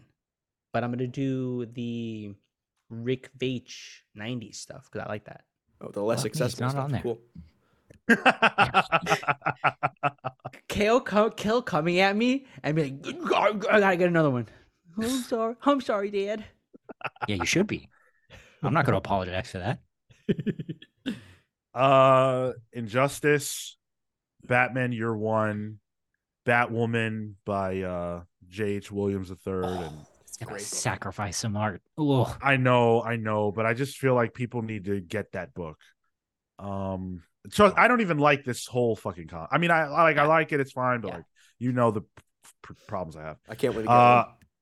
and uh, uh, Batman and uh, Batman and Robin the from Morrison, uh, Batman and Morrison. Robin. Yeah. Wow. Mm. Uh, Hound says he would put Invasion in a compact book. Oh God! Come on. Oh no! Sean screaming like that just made my cat jump, and now I have claws in me. So thanks. Who said that? Atomic Hound. Atomic Hound. Thank you for the scarring. Matt, what's your beef with Rick Veitch, bro? He's good. He's not Uh, going to answer, so we should probably. Yeah, thank you for the question. thank you for the question, Manny. Uh, so just before we get into the news, I, we have a favor to ask the audience. We don't normally ask the audience for favors, um, but this is a rare case. Most of us. This is a rare case where we need to do that. Uh, we have a survey that we put together, um, and it's just a survey talking about you know us and what you like, what you don't necessarily like about the show, just your feelings about us and things like that. And uh, it helps us out tremendously if you uh if you fill it out. Um and i can tell you that because the first survey that we did i we took every single piece of advice pretty much Massive input Um, from you guys. yeah. So if you have thoughts and feelings about the show that you'd like to share please share them. If you filled out the first one from a few months ago uh there are new questions here. So please you know help us out if you can. Um everybody who does who does it is a superstar and i love you. So you know Who you doesn't want that? exactly. I've been reaching for it for years. well i do love you. Uh what i also love is that the hollywood strikes are over now oh, Yeah. Uh the actor strike is over. Hooray. Genuinely, genuine hooray. Yeah, we could do a Marvels review now. yes, we will be doing a Marvels review. Thank you for saying that, Tyler. Uh we will be doing a Marvels review and if you were watching us live, it'll be up Sunday, tomorrow. If you're watching us at, you know, any other time, it's up. And they didn't waste time too. As soon as the strike was over, Iman Vellani was like at screenings. Brie Larson was just in Times Square last night. What? Yeah. Wait, really? The, the Marvel screening at Times Square. Yeah. Oh, Oh, that's so The cool. screening. That's so cool. Damn. Um I mean, look, this is ph- phenomenal, of course. You know, we want the actor strike over so we can Mm. have you know, work resume and get these people paid the the the fair wages that they deserve, have them not be, you know, overtaken by AI, you know, curb the, the the the movement of AI encroaching upon Hollywood and the dangerous effects of that. So now AI is basically um AI and digital, you know, digital uh copying of yeah, Yeah. reproduction, I guess. Um that stuff is all curbed and it seems like for for now they've they've managed to to stave that off. Um Marco unhappy with that. If you start that debate, we're going to have a problem. Nah, It's just, it's just a shame, you know. Hmm. Just a Is it? We, if we're starting that debate, Well, my it- foot's going through the screen. It's a shame coming from uh, an actual AI, uh, which is Marco. He had a virus. are That's in why he wasn't on support. Pals Pulls last week. We're in support. Cale, it's okay. Marco is a train right away. Oh, I'm I'm coming your way soon, and uh, I, I'd hate to make a pit stop. I'd love for you to make a pit stop. Be Uh, making a be making an unscheduled stop, pulling the emergency exit. give me give, give me like two hours notice. By the way, I'm I'm showing up. Uh, Jeffrey Groom says the exclamation marks on the survey are killing me. Hey, dude, listen, I got to make it exciting for you guys to answer these fucking questions. Thank you so much you for uh, Are you just into yelling at them though? it as well. Yeah, one or Um. I, that's not how I interpret exclamation points, but um, I look, I. I'm, I'm I'm just gonna say this. Other than the fact that I'm happy, right, that the actors seemingly got a fair deal that they are happy with. By all accounts, everything I've read is it's a great deal. I don't know Hmm. all the details of the deal. I've seen very little of the details of the deal. I don't have a lot more to say. I'm happy.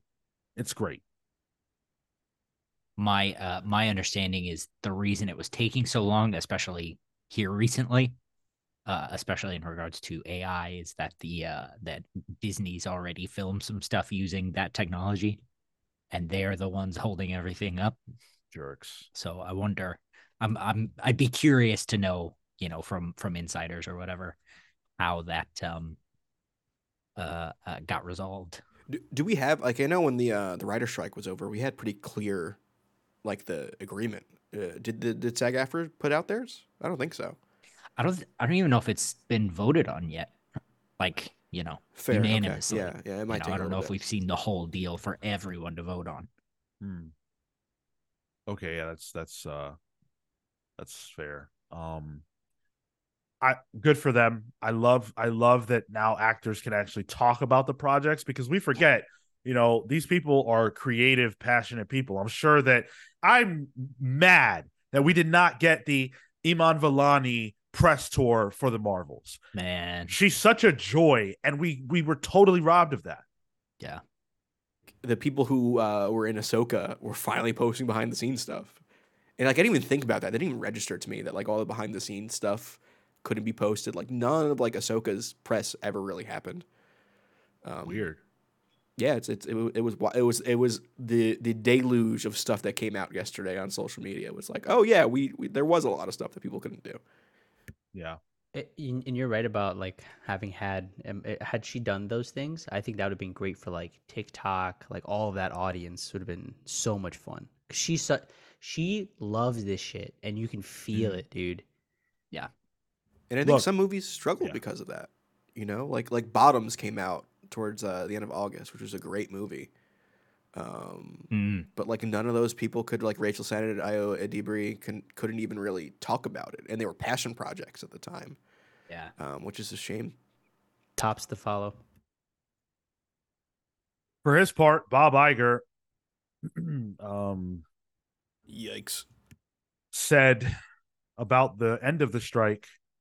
Next is the need to strengthen the creative output of our film studio, which generates value throughout the entire company.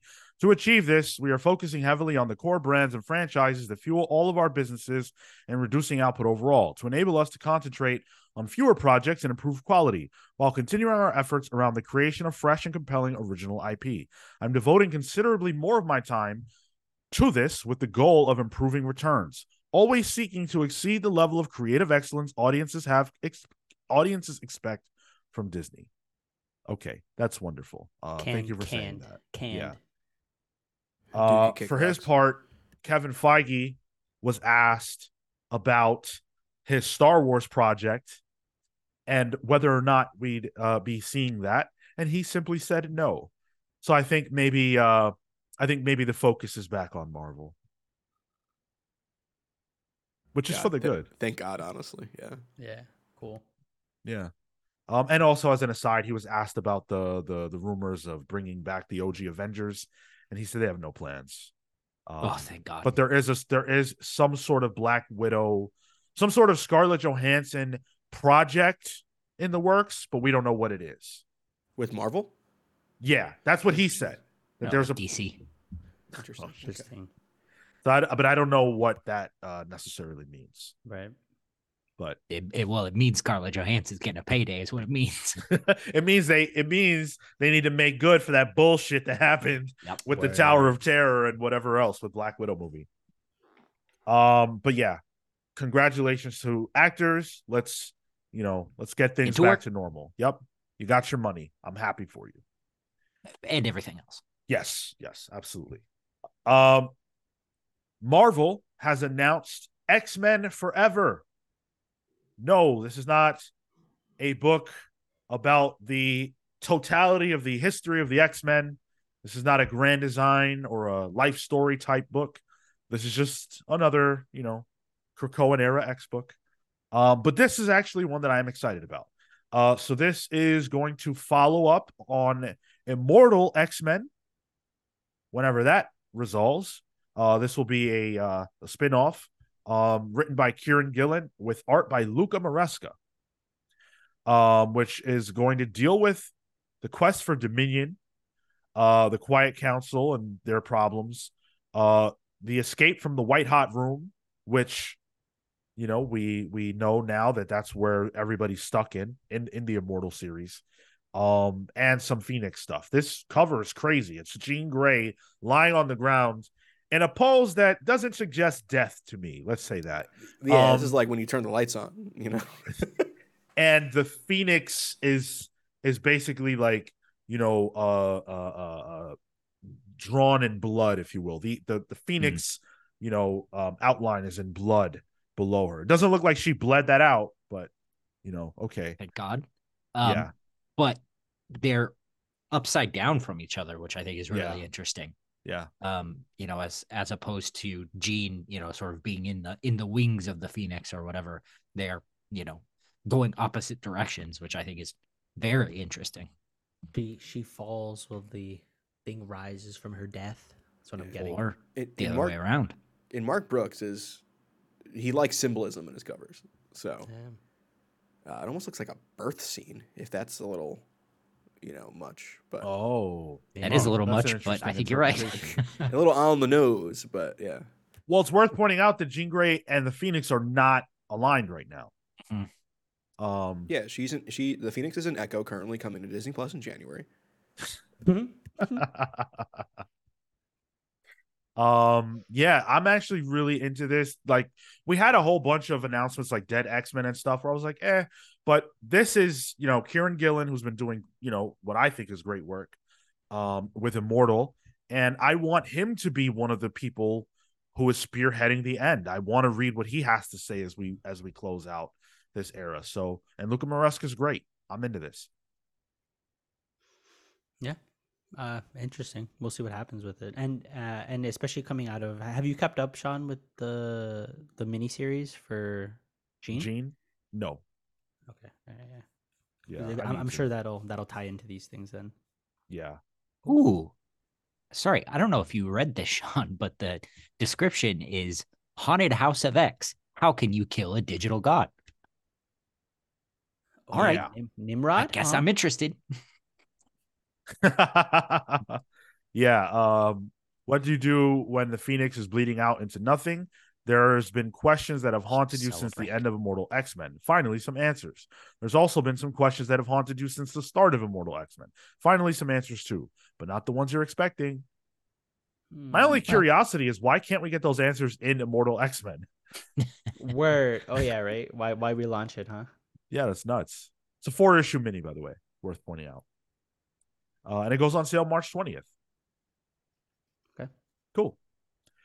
Uh, DC is teasing a Trinity of Evil in 2024. So you guys know those roadmap images that DC has put out over the last year, Hmm, year, I mhm. guess. I love those. Um, there are these roadmap images that they started to do after the Dark Crisis on Infinite fucking Earths finished. Um, that was showing us the future, and it was it was parsed out. You could see bits and pieces, and then as months went on, and we saw more things unfold in the comics, they showed us more of this roadmap. Uh, so now the roadmap is no longer teasing, notably, the return of the Justice League, which it used to tease. It no longer shows that. Now it says uh, next to Titan's Beast World, it says something evil is coming. Spooky. Okay, is it me or does that teaser look very brainiacy?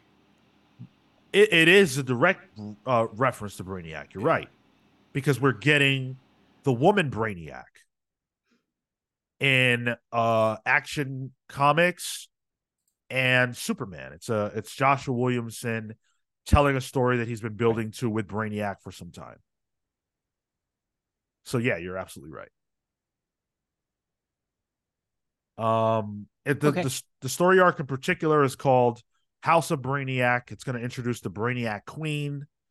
Um, you know, look, I'm not saying right that you cannot have this, the Brainiac Queen, right? But we just had Shush. Joshua Williamson just debuted Shush. Oh my god, that's right. We had Scandal Savage in her. not that she's a new character, but we had Scandal Savage in a recent issue of the the, the Gotham War stuff. Uh, and now we've got Brainiac Queen. Batwoman who laughs. Yeah, what the hell? you know, Dan says it in the chat. This is the sort of gender swapping nonsense that's got me buying more comics. DC villains just serving cunt. That's all it is. Whoa. Nice. It's just no like what is for real, right? Like let's just be really real. Saying, okay, we're gonna take Brainiac, right? A character that people enjoy, and we're gonna say, let's not do him, let's do Brainiac Queen. there there's a for Brainiac, weirdly, this makes sense. It gives it a hive mind, you know, beehive situation. I don't hate that. That's that that makes a degree of sense for me. But shush, The Batwoman who laughs. Why? And they Sure. did this with Ultron, by the way. Remember, Marvel did this with Ultron. Wasn't there a woman. Ultron Jocasta. in the uh not not Jocasta. I thought there was a I thought that there was a during Bendis's run, wasn't there a time where they encountered a, a female Ultron? Maybe I'm completely I don't, I don't misremembering that. that. I don't. I don't. I don't discount it, but yeah. I might be yeah, I might be misremembering. But anyways, the point I'm trying to make is that this is a super common thing. I don't see this and go, "Wow, I got to buy that." And it's also. It's not like McFarlane's going to make these action figures because they're women. Damn. Great point. the um, but also like Trinity of Evil, like big fucking deal. Who would the Trinity Uh, be? Would it be Brainiac, Lex, Joker? Is that It's Probably. Zorinar. uh, This is just my thoughts. Zorinar, the Brainiac Queen, and I don't know who the fuck else. Missed opportunity to use the Machine Queen from Swamp Thing here. Good crossover No. potential. I don't think so. I Yeah. yeah, I, I don't I don't think anybody actually cares about that character. No. if you have your no. Comics Pals bingo card, you can put a stamp on Marvel mentions Swamp Thing right now. Apparently, the chat says that I'm correct about Ultron at some point being um being a woman. So The form of Ultron took the form of Janet. Janet. From the Good Place. accent. Huh. MP says Trinity of Evil sounds like a marketing gimmick name, not an actual story. Ding ding ding, winner winner. oh no, we just talked about that. That's what that's exactly what the retailers are talking about. That's it's literally this. No, come on, MP. Brainiac Queen, Amanda Waller, and Zeranar. No, come on. That's Well, not- mm, Uh, who, they're not teasing anybody else. I don't know. I- I don't Yeah, know. Nobody else makes sense. literally in the back of all of the of all these books, Amanda Waller's been there, you know, twiddling her fingers. wait, wait, just you wait until I reveal my true plan. The finger pyramid of deep contemplation. Well, a part of the evil plan of Amanda Waller is launching a new Suicide Squad team. It's been We're getting like ten the years. Suicide. Sorry, That's Tyler? been the same plan for like ten years now. Like, She's got one plan. come on, no longer. All right. Is, she's been there since the dawn of Suicide Squad. So so so that stupid that that that that group that consortium of evil dudes that she talks to right that appear on like screens they're like okay Amanda Waller you have the green light to kill every super powered person on earth. And you have our resources to get whoever you need to get. And she goes okay it's time to put together the suicide squad dream team I need Deadshot. I need Captain Boomerang. I need Harley Quinn.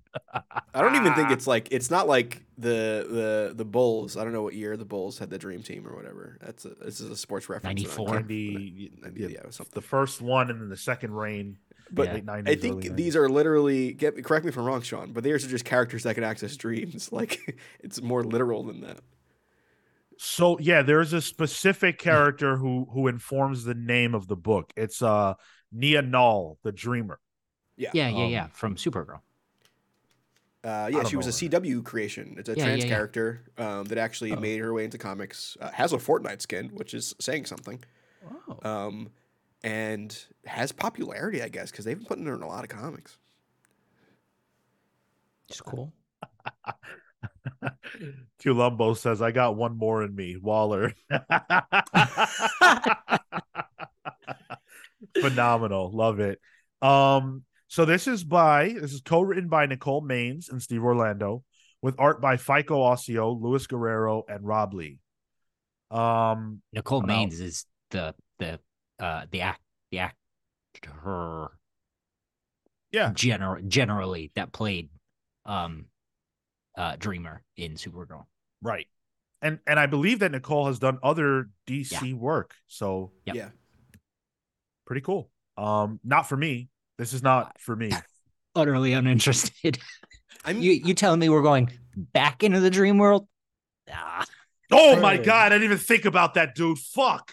that's not your that's not your uh, night terror. That is Bro. my night terror. You're right. new Sean reaction said- image just dropped. They said, "Oh, you didn't like night terror? Let's try it one more time. The Oh, only Nightmare's too DC much. Let's dreams do- I want to Yeah. have involve Cheetah. Next, I'm done with this. Big Barda. Big, uh, oh yeah, Cheetah and Big Barda. You got it, Marco. Brainiac Queen for me. I'm ready. And Brainiac. Tentacles. Let's go. Talk about a trinity of evil. Um, Hell yeah. I, I don't like how they're trying to get Suicide Squad to, like like Dreamer's a hero. Like uh, Suicide Squad always, in my opinion, should be rapscallion, you know, villains or anti-heroes. She's she's too good for this b- team. You know what I mean? Like it feels like it's against what Suicide Squad is, and Suicide Squad now just feels like a brand rather than an actual team with an mo. Okay, Suicide Squad TM. Like there, sure. I, I don't know the next time we're going to see a Suicide Squad member get their brains blown up. Like that's what I want back. uh, yeah, like some actual uh like stakes for the characters. Yeah, that'd be great. Unless they do it with this character, and they're going to get a lot of blowback for that. Yeah, that yeah, blowback. you got that shit right. Um, okay. Now, uh, oh, I totally forgot. We were supposed to talk about something we didn't talk about. We'll talk about it now. Um, the Ultimate Green Goblin has been announced. Oh, we could have skipped that. You're right. We definitely could have. That's the Um. Big fucking deal. Wait, isn't isn't Ultimate Green Goblin like the the buff dragon dude or whatever? We're in a new Ultimate Universe. Have you not been reading those books with us, Marco? Come on. No, I know, but I, dragon, dude. Fin Fang Foom.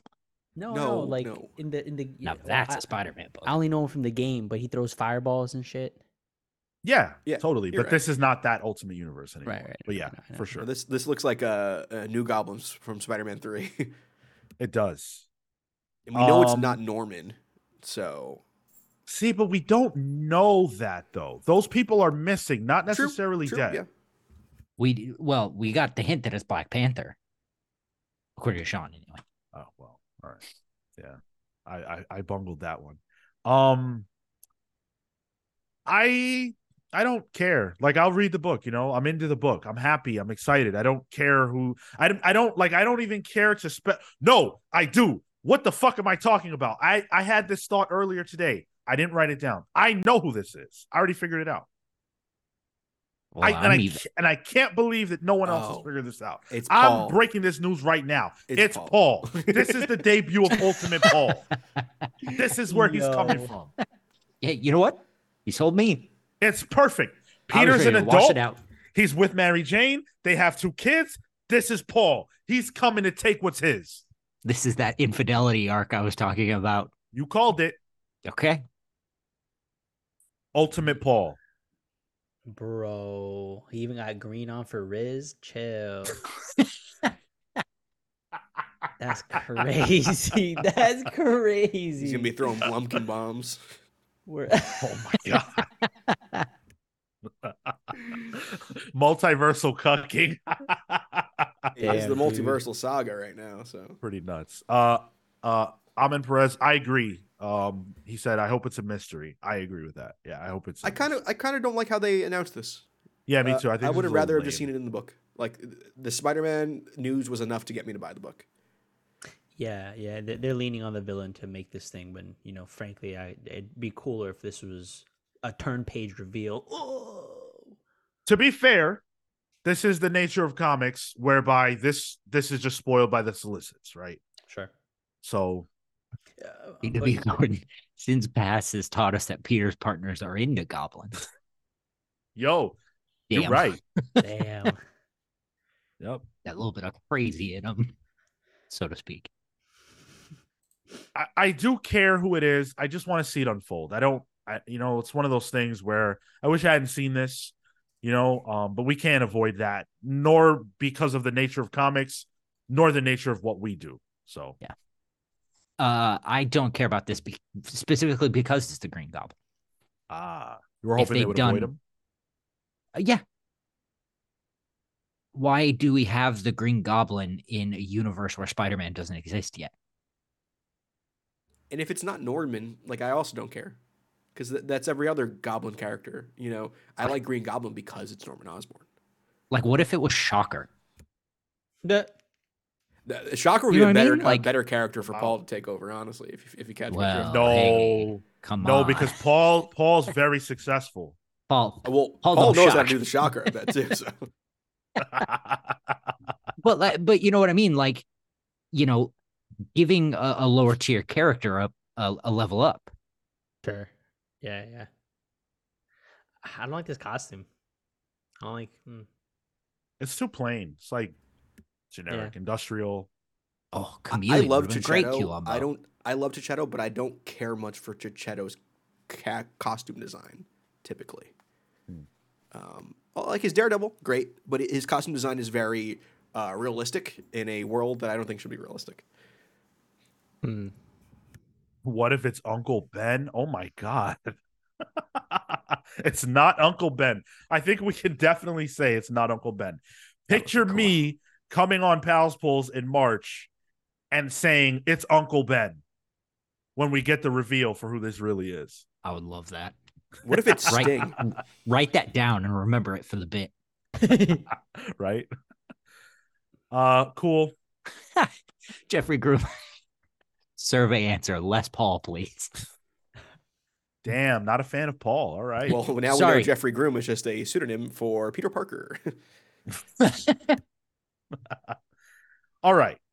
Now, I want to do something a little different because we've got more news, but, you know, we want to do a draft and stuff like that. So, we're going to handle this a little differently than we normally would. We have two news stories, but we're only going to talk about one. And we are going to decide which one we're going to talk oh, about. Oh no! Good, because I only grabbed slides for one of them. All right. I, I know which one I want to talk about. So we have on one hand Dawnrunner, which is a new book from Ram V, Evan Cagle, Dave Stewart, and Aditya Bidikar. On the other hand, we have a new book from Tom King and Bilquis Evely called Helen of Wyndhorn. Chat, you guys, what do you want to talk about? No. Ram V. Please. That's Easy. the one I have the slides for. So I do not care about uh, what Tom King's doing right now. Oh, I- wow. I care that- more about what looks Bilquis cool. Ever- Evely is doing more than Right? Tom King. Yeah, agreed. I I wanted to talk about Tom and Bilquis. hey, sorry. I'm shocked. You don't run the show. I'm actually You put it in my hands. I said no, thank you, sir. All right. All Yo, right. This, this Daddy Cale arc this episode's been wild. Daddy Cale. I don't um I'm not sure yeah, how I I'm feel not about comfortable that. with Cale, that. how's that feel? Oh, oh, I'm very comfortable with it. Dude, don't don't impregnate our our child, man. what? That was the worst. Marco's the child. Marco's the child. And I'm saying I'm saying stay away from Marco Wait, because your who- sexual tension is too high. but who you the and I are the parents then? You and I are the parents I wasn't- Oh, I've watched. This. I wasn't- One. Yeah, I was the wasn't made aware of this. Yeah. That's crazy. We got we got one vote for Dawnrunner. That's crazy. Hold That's on all- a second. there we One go. Uh, le- do it. no, Tom King. No, Dawnrunner. Bilquis That's all I got slides for. All right. I guess we're talking Dawnrunner. And I think that was the most awkward silence that the show's ever had. By the way. You know what? It was pregnant. yeah, it was. All right. So we talked last week about a new Ram V book. This week we're talking about a new Ram V book. oh shit. Uh, this one's from Dark Horse, and it's coming out in 2024, and it involves mechs. It's Hell got a yeah. mech guardian thing going on. Um, do you have? Well, you've got the cover at least. Um, looks pretty cool.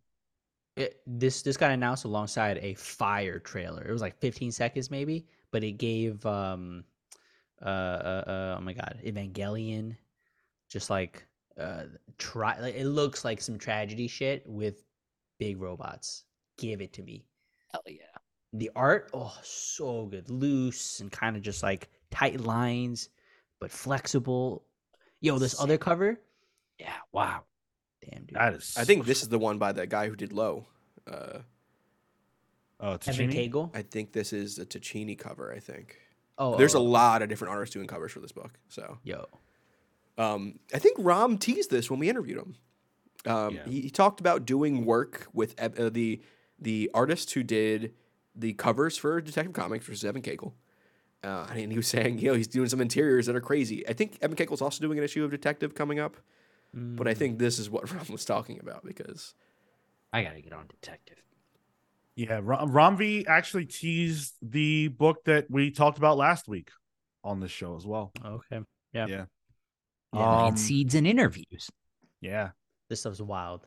So uh this is the solicit. Um oh wait. Do we have the solicit? That's not right. The article that I'm pulling from doesn't seem to have the proper solicit. Um, but anyway, it's a book about mechs. There's a teaser that's pretty cool.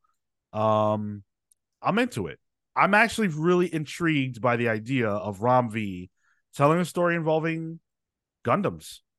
Yeah, hell yeah. Word. Yeah, that's basically what it is. Yeah, right. Yeah. Um, this is cool. Uh, I think I found one. Yeah, I've got one. A century ago, a portal opened over Central America and giant monsters known as Tetsa came through, changing our world. Now the world puts all its efforts into making the Iron Kings, giant mechs that are forever battling the Tetsa for humanity's continued survival in gladi- gladiatorial combat. Anita Marr is the greatest of the Iron King pilots, chosen to work with a secret new prototype named Dawnrunner, an Iron King that could change the tide in humanity's favor. Scrumptious. Scrumptious. Just give it to me. Yeah, this I'm looks good. it. Yeah, I'm, I'm pretty hyped for this. Fucking anime, dude. Give it. I I'm wouldn't be into it if it was an anime. Well, Luckily, it's comic. exactly. and I, I like that it's a uh, Central America. It's an interesting twist for kaiju. CW Gordon is on fucking fire. Pacific Rom. Ooh. Yo, Ram V is putting out comics like Amanda Waller's putting out Suicide Squad teams. Like it's just one after the other after the other. But far better. Yeah, true. Yeah, I love the fact that Ram V just he he's always finding a way to to switch it up, you know, do something a little different. Like, you know, Swamp Thing wasn't a typical Swamp Thing, you know, like it had other elements, and introduced a new main character. Um, he's just really good at that, finding new and unique angles to take. And it just like, you know, it- he talked about this the first time we talked to him years ago at this point. But, you know, he talked about the different perspectives, you know, the different types of stories you can tell um, from different cultures or whatever. And that, I think about that constantly. And just the the stuff that he's putting out and he's doing different stuff all across the board. That's different, not only different, but different on stuff that shouldn't be different. You know, on stuff that's easy. Like it's just knocking it out of the park. Yeah. Super, super talented. We're lucky to have Ram in the industry, um, for sure. And working on, well, for me at least, working on big two books, bringing a little flavor to those. Mm-hmm. Uh, March. Yeah, March. Um, we only have one thing left to do. And that, of course, is a draft because we smashed our likes goal. Thank you all so much for that. Um, this one I think is going to be fun. We are drafting the perfect team. Now, what does a perfect team mean? Well, it's a balanced team. It's a team with all the ingredients. So, our responsibility individually is to draft a team that includes one and only one of the following types of characters a tactician, a bruiser, a stealth character, a tech based character, and an elemental based character. Ooh. Some characters obviously overlap. That's fine. And there will be discrepancies, I assume. But for the sake of this draft, tactician means strategist, and that could be the leader. So that's right. So those Uh, are the those are the stakes. That was tactician, bruiser, stealth, uh, technology, and elemental. Yeah. Interesting. Interesting. All right. And so you guys know the drill. I'm going to roll my handy dandy dice. Uh, and uh, whoever wins the die roll will go first. Um, I will start with. We'll start with Tyler.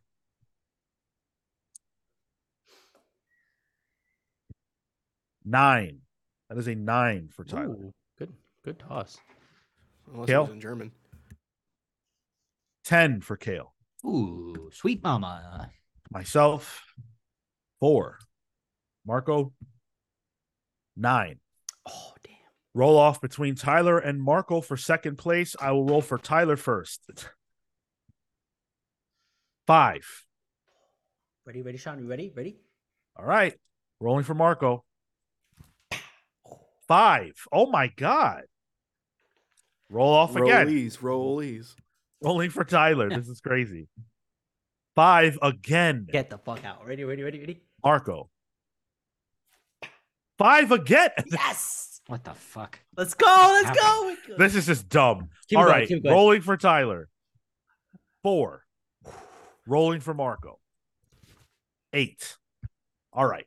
So it'll be Cale, Marco, Tyler, myself. That is the order.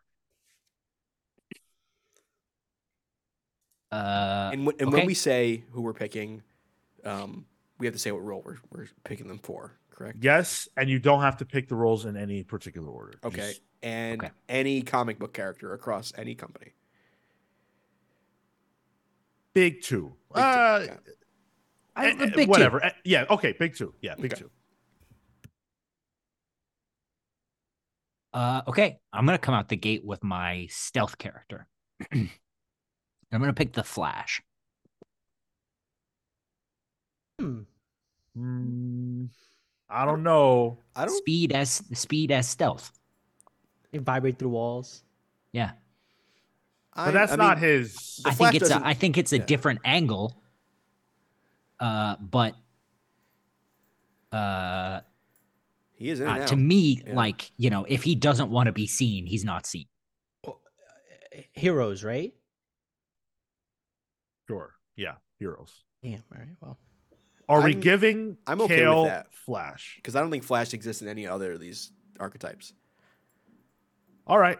Flash it is. Uh, my first elemental. Sorry, my elemental. Uh, hmm. Damn. I guess yeah, I'll do Swamp Thing. All Ooh, right. I didn't even consider that. I'm glad. I'm glad you never disappoint. Um, give me. Uh, I'm gonna take the the the normie pick. Uh, let me get Batman for stealth. All right. I will choose Storm for Elemental. Hmm. Um, and I'll go with Captain America for my tactician. Damn.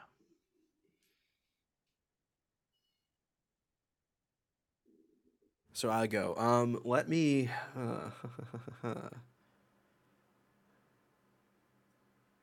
for Sounds tough, Sean. this one's yeah, this one's tricky. I'm trying to. One. I'm thinking of a lot Thank of you. things at once here. I gotta. I gotta limit myself. Um, Bruiser. Let me just get Hulk for Bruiser. All right.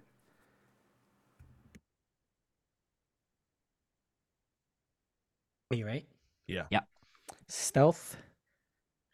Batman. Terry McGinnis. Oh, sure thing. Uh, okay. My tactician will be Captain Cold, I like it. Valid. and my technology is going to be Oracle. Oracle Oh, Gordon. Nice. Nice. Good. My tech is gonna be Cyborg. Okay, Oh, I'm gonna go okay. Elemental, uh, and give me Thor.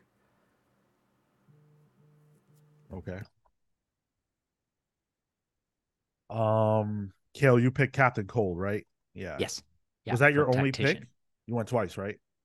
It was uh, Captain Cold for tactician and Oracle for tech. Ah, yes. Okay. Um, so it's my turn again. Um, for Bruiser, I'll go with Superman. And you get to finish it off, right? Oh, that's right. Yeah. Um, and then for my tech, oh, tech. Um, It's tough, man. tech is tough. Uh, Iron Man. Yeah, that's the tech one there. Um, so let me get my tech is going to be Hank McCoy Beast. Ooh, interesting. Yeah. All right. My tactician, uh, Wonder Woman. Okay. Okay. Uh, so I, I have Bruiser and Elemental left. So for my Bruiser, I'm gonna do Shazam. Mm, it's good. Uh, and then for my Elemental, actually, specifically, I'm gonna do Mary Marvel Shazam. Oh, okay. Uh, and then for my Elemental, I'm gonna do Firestorm. Nice. Nice. Which one? Uh, the one, The, the, the one, yeah. The- Um, the the one with the elements. my bruiser. I was struggling for this one. I was about to pick Wildcat. Um, I'm gonna do Juggernaut. Okay. You know, Wildcat would have been a tremendous choice. But I'm like, yo, he's gonna get squashed. Yeah, he's gonna get demolished. Especially in the bruiser category. If like we're doing like a face off, you know, X Men '97 intro style or whatever. he'll Um, fucking, he'll fucking uh, walk away though. really? I- so I have a tactician Wildcat? left, and I have Yeah. to go with my boy uh, for my tactician. It will be Scott Summers, Cyclops. nice. He's- yeah, there you go. Good. All right. Uh, does anyone still have to pick? Nope. We're done. I don't mind. Okay. Um so I actually I actually was trying to type those all out so quick that I didn't catch my last one. Well, my one before last. I had Iron Man, but who did I pick before that? Superman as your bruiser. Yes. Yeah. I have Storm, Cap, Superman, Iron Man. I'm missing my fifth. Which which one is it? Which category? Uh Stealth. Oh, I never picked a stealth. No, you did Batman. Batman. No, I didn't I didn't get I Batman. picked Batman. I picked Yeah, you Batman. did. I never did a stealth. Oh yeah, Oh, so you have to finish it off then. Yeah. Okay, stealth. Oh. Um how the hell did that? Uh Nightcrawler. Yeah. Yep. All right. Um cool. Everybody's And got five. Yeah. Everyone should have five, right? So uh Cale got Flash for his stealth, Captain Cold for his tactician, Oracle for his tech, uh Mary Marvel, Shazam for his uh bruiser, and Elemental was Firestorm. Yeah. Uh Marco got Swamp Thing for his elemental, surprise, surprise. Batman Beyond for his stealth. Um, Cyborg for his tech. Tactician was Wonder Woman, and Bruiser was Juggernaut. Uh, Tyler got uh Batman for his stealth, Hulk for his bruiser, bruiser, Thor for his elemental, uh, Beast for his tech, and Cyclops for his tactician. Pretty interesting teams. I feel like I- I- mine's basic. My I I I I was trying to figure out like a, a tactician. Uh, but I'm like, wait, but I, I want somebody who can fight too, and like Wonder Woman's like, yo, checks off two boxes. She leads armies, so I think that's fair. Yeah, yeah. love seeing the the teams in the chat uh harris's team as we get a a, a poll up if you could marco harris's Yeah. team is deathstroke forge swamp thing black adam and martian manhunter that's interesting Columbo's got tactician is Cyclops, Bruiser is Orion, stealth is Cass Cain, tech is Mister Fantastic, and element is Geoforce. That's what I. That's what I mean when I say uh, mine's fucking basic. geoforce what the hell Yeah, that's a good pick. i'm not all the way sure i know who that is It's uh, Terra- Terra's, Terra's brother. brother. Yeah. yeah, oh huh the Prince Alright. of Markovia or whatever. markovia Most recently, the guy that killed Ra's al Ghul in uh, right before Lazarus Planet. It was the Shadow War. Um, yeah, that was a fun that was a fun draft. That was tough. The parameters were good though. Yeah. Yeah. Yeah. Just missing Um, like POV character, I think, and then it's like a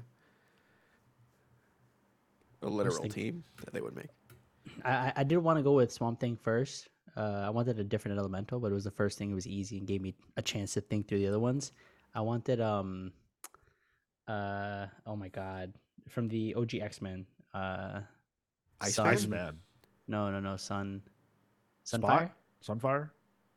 Yeah, Yeah, the Japanese guy. Yeah, yeah, yeah. I wanted him first. I was like, "What's his name? What's his name?" Ah, Swamp Thing. Not OG X Men. You he's he's, Well, he's uh, uh, giant size. OG Uncanny X Men. Correct. sorry, Uh, that's what I the 70s stuff. Yeah. Okay, fair enough. Uh yeah, get your votes in if you are watching us live. If you're watching us later, let us know in the chat who you think won the draft. I feel like that was a fun one, and I, quite frankly, I think any of our teams could take it. So, um, Mm. let us know who you think won the draft. This has been a, a really fun show, a big show, lots to talk about. Thank you guys so much for joining us and sticking with us. We will reveal the draft uh, winner at the end of my little spiel here. Um, but I do want to mention patreon.com slash the comics pals. Um, that is the best way to support your boys. If you enjoy what we do, if you want more of it, and you want to let us know that, that's the most direct way to do so. Um, and we appreciate everybody who does it. We try to give you a lot of bang for your buck. Um, we have a lot of cool stuff that's about to happen. And, um, you know, we appreciate everybody who's taken that journey with us. Uh, channel members, thank you all so much. You can become a, a VI pal today by heading on over to youtube.com slash the comics pals. Under the uh, under the channel, you can click the join tab. Uh, there are two tiers. One of them gives you access to our emojis, you know, are the pals heads. You can put them in, in the chat if you watch live. But the other one is a more general thing, uh, which gives you access to timed exclusive videos. We're talking about all kinds of evergreen topics that we can't get to on the show. So lots of cool stuff happening over there for the channel members. Uh, watch this show live every Saturday at 10 15 a.m. Pals Pulls is at 6 p.m. Eastern on Thursdays. Lots of fun on that show where we review comics every single week. You can vote and influence what we're reading in the listener pick poll, which goes up every Friday. Uh, it's up right now, and it seems like it's been like kind of hotly contested. So uh, that's been fun to watch. Hope mine's winning. Yours, Yeah. In the Pals Pulls poll? Mm-hmm. Okay. what? Which one's yours? Which comic? Yeah. In the Pals Pulls poll. The, the the one that uh, I'm trying to get the link for right now, so I can. Yeah, so it's one- Outsiders, Speed Force, Wesley Dodge, Sandman, and Green Lantern. Oh, which same one's yours? That's what I was saying. The Okay. the one Marco definitely picked. well, currently Outsiders number one is winning. So fans of the Speed Force, I don't know where you guys are at, but nobody's showing out for that book. Because we have people talking about it too, but Right. where y'all at? Yeah, exactly. Um everything else at the Comics Pals all over social. You know how to find us. Join our Discord server to stay up to date with what we're doing and have fun chats with us and our wonderful community. Uh Marco, what is the result of the poll? Got you. Ending it now. Drum roll. Oh, Sean with 50%. Dang. What? I can't believe I won again. How many burners do you have on there, Sean? so I, I came in with 50%. Tyler got 25 and Marco and Cale tied for 12%. Wow, I thought I would have done better. Twinsies. I I'm not I'm I think I sit right where I belong. I don't feel like I did very good on this one.